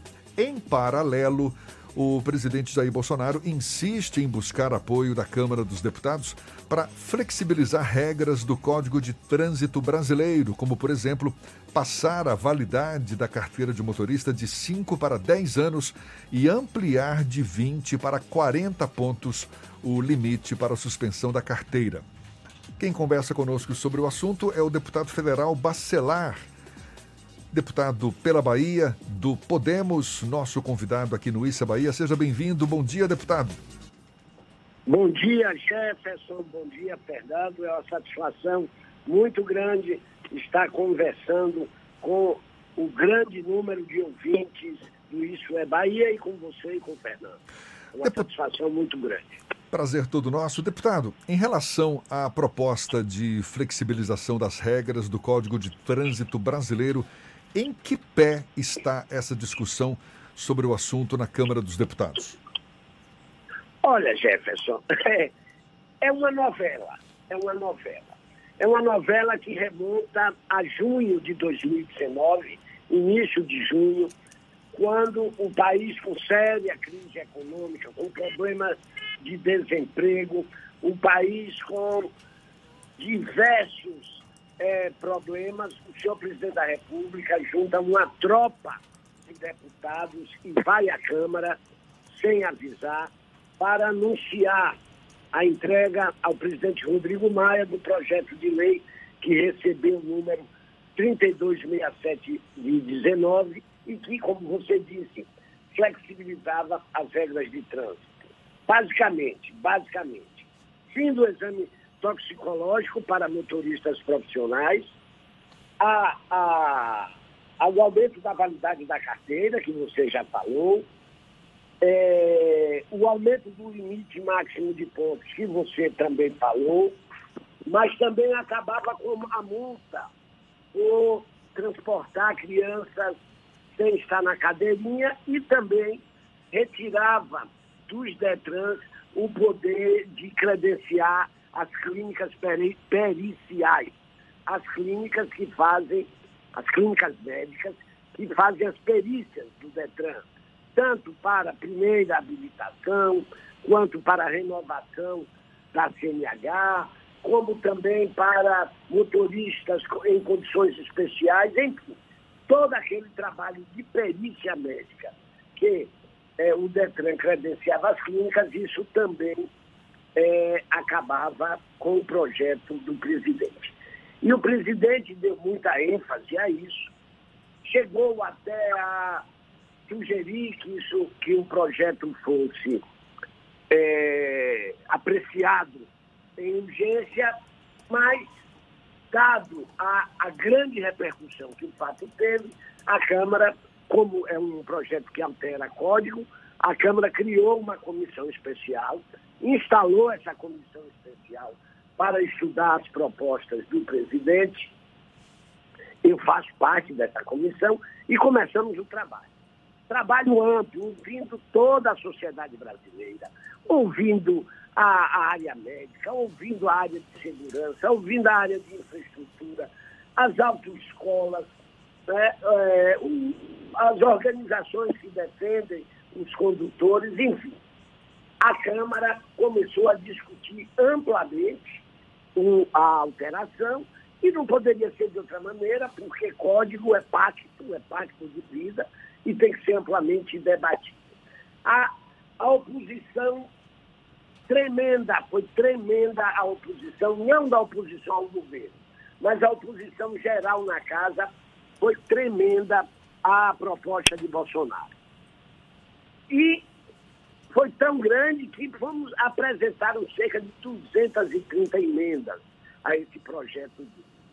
Em dezembro, o presidente anuncia que, o presidente Jair Bolsonaro, que em função, em dezembro do ano passado, que em função do caminho que o projeto tomou na casa, que em função do relator, deputado Juscelino Filho do Maranhão, ter acatado cerca de 100 emendas, ele não, ele vetaria o projeto. A, a, recebemos aquilo como mais uma bravata que é comum no presidente. Em janeiro, ele, em uma conversa com o presidente da casa, Rodrigo Maia, ameaçou retirar o projeto. Disse que retiraria o projeto agora no último dia 9 de janeiro. A semana passada, numa audiência com o presidente da República, que o presidente da Câmara levou o também relator, deputado Juscelino, o presidente pediu urgência que se retomasse a, a apreciação da matéria. Só que a comissão, em função da pandemia, as comissões da Câmara não estão se reunindo. As comissões da Câmara não foi encontrado uma solução técnica para reuniões remotas das comissões. Nós encontramos para o plenário. Temos uma solução, a gente tem tido sessão diariamente, tem votado coisas importantes para a nação, principalmente no combate ao coronavírus. Mas para a comissão não tem. Então, regimentalmente, o que é que o presidente pode fazer? Aprovar um requerimento de urgência e o presidente é, convocar para um plenário projeto, ou o presidente é, requisitar, se o termo mais correto, requisitar para o plenário o projeto e aí esse projeto seria votado. Deputado. Quebra, primeiro, quebra um acordo que nós acordamos que não votaríamos nada remotamente que não fosse atinente às questões do coronavírus. Pois não, Jé. Deputado, como o senhor disse, é uma novela que se arrasta desde o ano passado. É, é, o senhor estima aí mais de 200 emendas por parte dos parlamentares da Câmara dos Deputados. É um projeto que já recebeu críticas de especialistas do setor e o presidente insiste em tentar aprovar essa flexibilização das leis de trânsito, das regras de trânsito. O que, que o senhor acha que poderia existir por trás desse interesse do presidente em querer levar adiante essa proposta? É, antes de lhe responder, mas bem rápido, é primeiro precisa chamar que no Brasil se morre anualmente 42 mil pessoas são vítimas da violência no trânsito. 42 mil óbitos anualmente, principalmente de jovens de 18 a 29 anos. É o quarto país em violência no trânsito. É? Então, é, é, de, é de estranhar que um presidente da República, primeiro, se preocupe tanto com a questão de trânsito. Até ela seria é, exceção no Brasil, uma coisa dessa. Segundo, como flexibilizar regras numa situação dessa? A explicação que eu tenho é uma explicação política.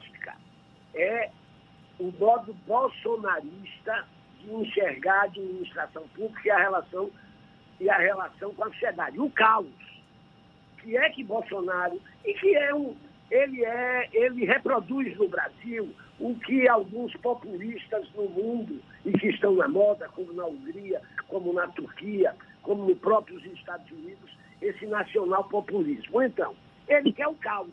Ele governa em cima de conflitos, de crise e de afrontando o politicamente correto. Com isso, ele agrada o seu exército de seguidores, que gira aí em torno de 25% e 30%. Ele afrontando, porque você note, ele é contra cotas, ele é contra a, a, o segmento LGBT, que ele é contra é, o, a, as questões raciais, as questões de identidade de gênero, tudo que possa afrontar o politicamente correto, para ele manter esse rebanho submetido aos sonhos dele. Ele não tem a capacidade, primeiro, técnica de administrar. Segundo, ele não se relaciona com os outros poderes. Ele afronta diariamente o STF, ele afronta diariamente o Poder Legislativo, as instituições da democracia, chegando beirando ao nonsense. Porque é isso que ele quer, é alimentar polêmicas desnecessárias para tirar o foco dos graves problemas do país. Deputado, Deputado Fernando, Fernando quer fazer uma pergunta para o senhor também. Deputado, apesar desse discurso bastante incisivo contra o presidente da República, a gente vê que a oposição tem conseguido reverberar muito pouco as críticas em relação ao comportamento do presidente da República. Isso não tem tido nenhum tipo de resultado prático do ponto de vista de convencimento do eleitorado já do que é conquistado pelo presidente. Existe algum tipo de estratégia ou de coordenação entre os deputados de oposição para tentar fazer com que esse discurso que vocês encampam tenha algum tipo de reverberação entre a comunidade que, de alguma forma, ainda mantém apoios ao presidente?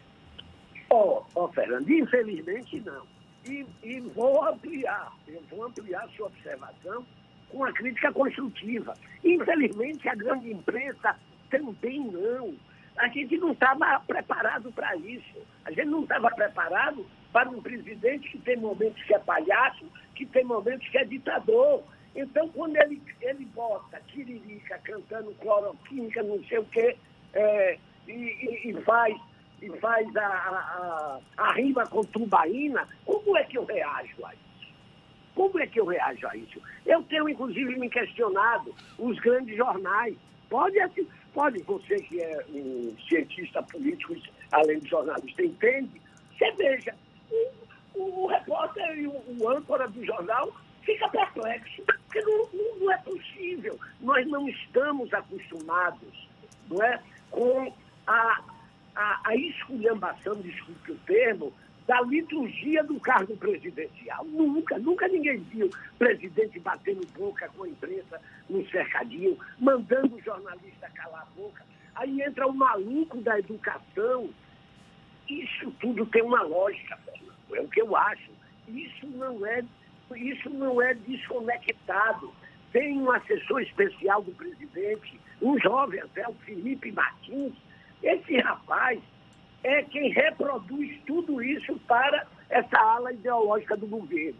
E isso está baseado em dados de. Não, não é amador, não é amador, é de manipulação das redes sociais, é de manipulação de dados. Essa CPMI das fake news vai apontar isso. Então, é um monstro que a sociedade brasileira, no meu entender, precisa se unir para enfrentar. Isso não é, não é um palhaço que está no governo. Ele faz a palhaçada, mas tudo isso para atacar o que eles chamam do sistema. Você pode notar, não, ele não se preocupa com reforma administrativa, ele não se preocupou com a reforma da Previdência, ele não se preocupa com o pacote de segurança que o então ministro Moro é, planejou e apresentou à Câmara, ele não se interessa com as coisas concretas. É, o Felipe diz que para sustentar um governo com as características do governo Bolsonaro, só a mobilização popular. Deputado Bacelar, ah. muito obrigado. Muito obrigado pela sua participação aqui no Issa Bahia.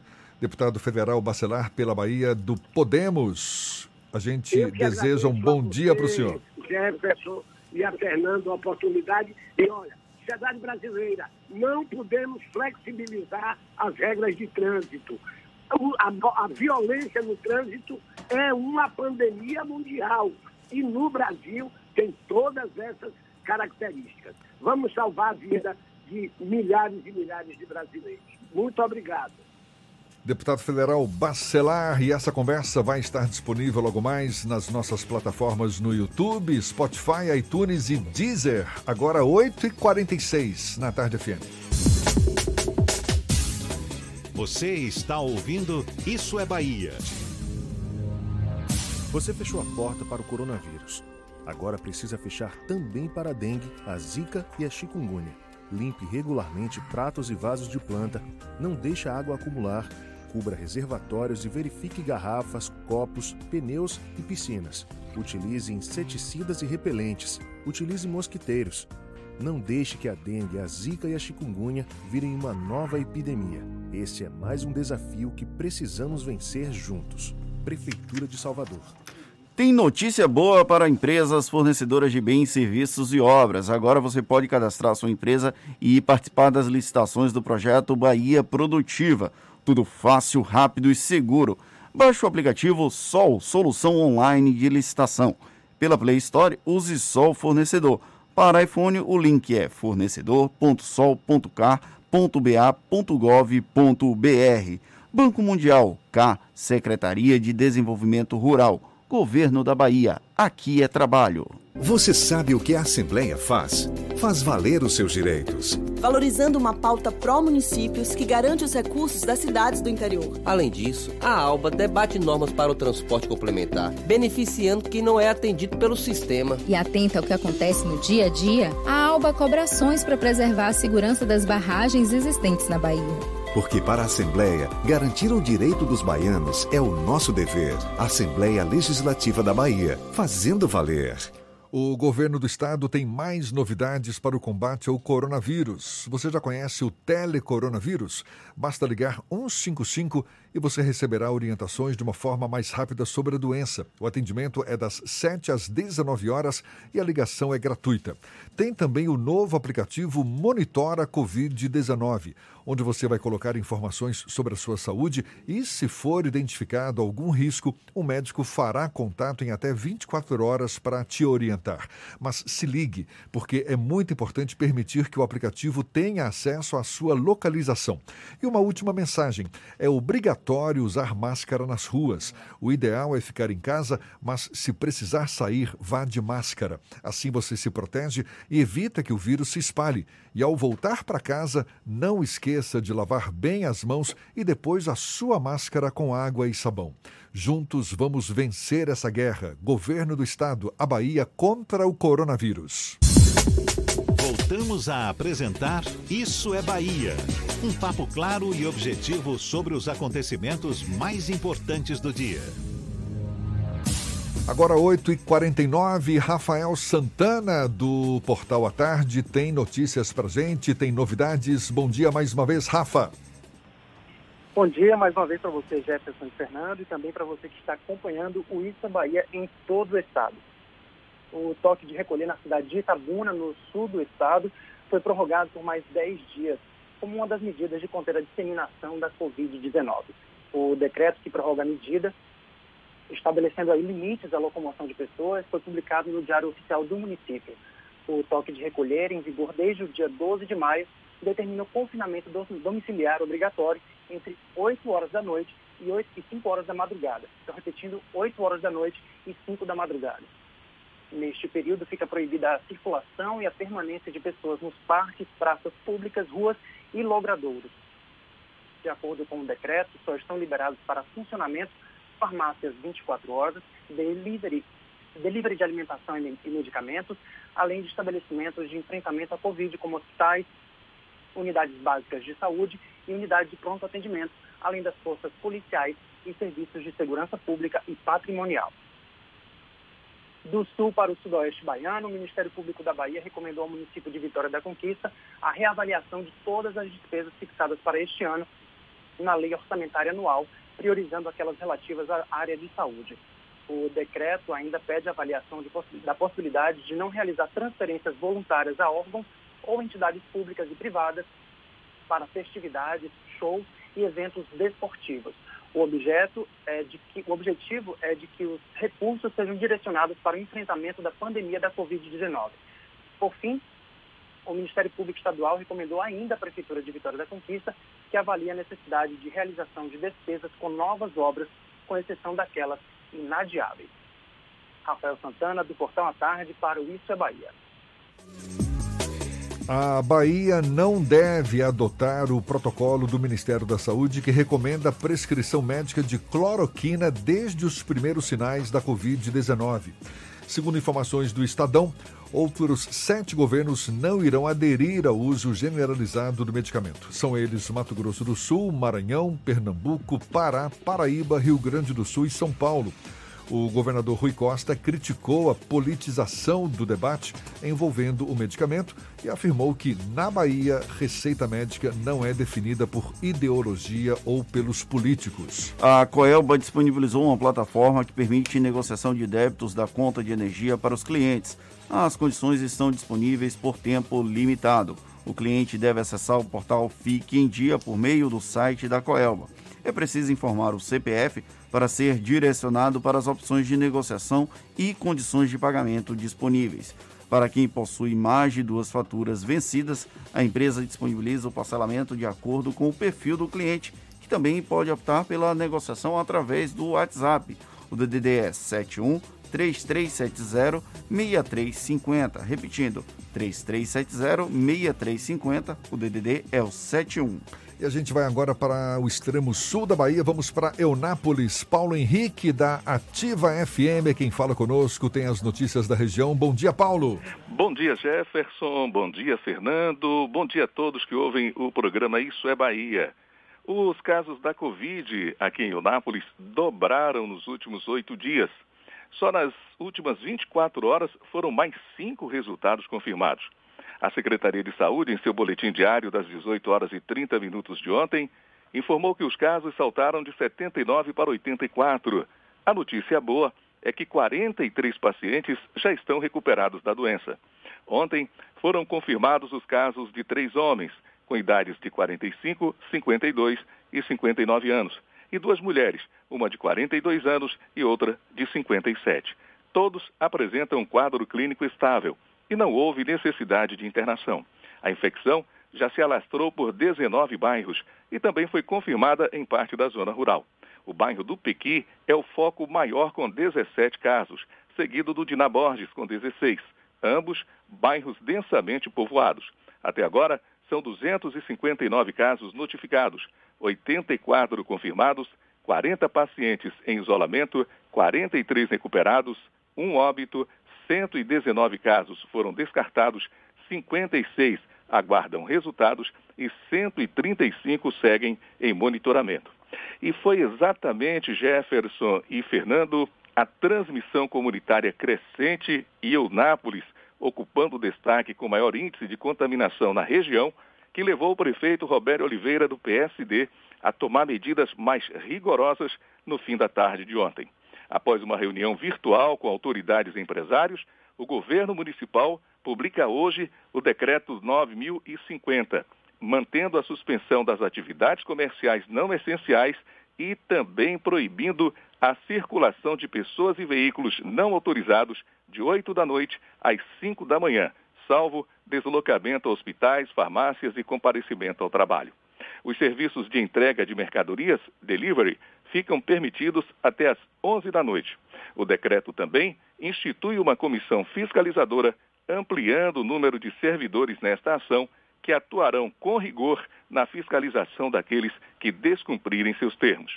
Na reunião de ontem, participaram os juízes de direito, doutor Otaviano Sobrinho e Roberto Freitas, o promotor público Elber Luiz, o juiz do trabalho, Dr. Jefferson Castro, o comandante da Polícia Militar em Unápolis, Major Wagner Ribeiro, o coordenador da Polícia Civil, Dr. Moisés Damasceno, presidente da CDL, Fabrício Ramos, presidente do Sindicomércio, representando o patronato, Erivelto Ribeiro, a presidente do SINCOM, representando os trabalhadores no comércio, Solineide Lima, além de secretários e coordenadores do Comitê de Enfrentamento à Covid-19, Dr. André Negrelli e Kelly Rebouças. Eles apresentaram gráfico de casos que dobrou nos últimos oito dias. O impacto da pandemia aqui em Unápolis traz uma queda prevista na arrecadação de 38 milhões de reais.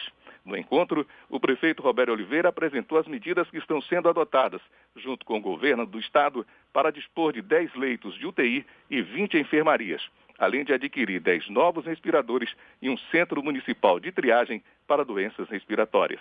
Jefferson e Fernando, desejamos a todos um ótimo fim de semana e cuidados redobrados. Da Rádio Ativa FM em Eunápolis, Paulo Henrique para o programa Isso é Bahia. De Eunápolis a gente vai para Itabuna, Evandro Lima da Interativa FM, quem fala conosco. Bom dia, Evandro. Bom dia, Jefferson. Bom dia, Fernando. Vamos agora às informações da cidade de Itabuna. A Prefeitura de Itabuna prorrogou o decreto do toque de recolher aqui na cidade. No Diário Oficial do município, o decreto determina que as pessoas se recolham às suas casas das 20 horas às 5 horas da manhã. Neste período fica proibida a circulação e a permanência de pessoas nos parques, praças públicas municipais, ruas e logradouros.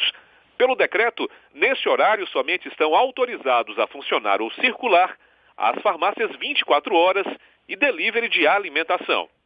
Segundo a Prefeitura de Itabuna, para evitar o descumprimento do decreto, os motoboys que fazem delivery estão sendo cadastrados.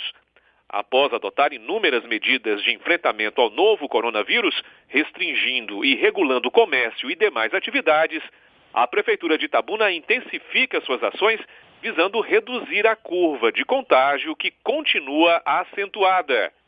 Eu sou Evandro Lima, falando ao vivo da redação da Rádio Interativa FM de Itabuna, sul da Bahia. Um abraço, Jefferson. Bom final de semana a todos.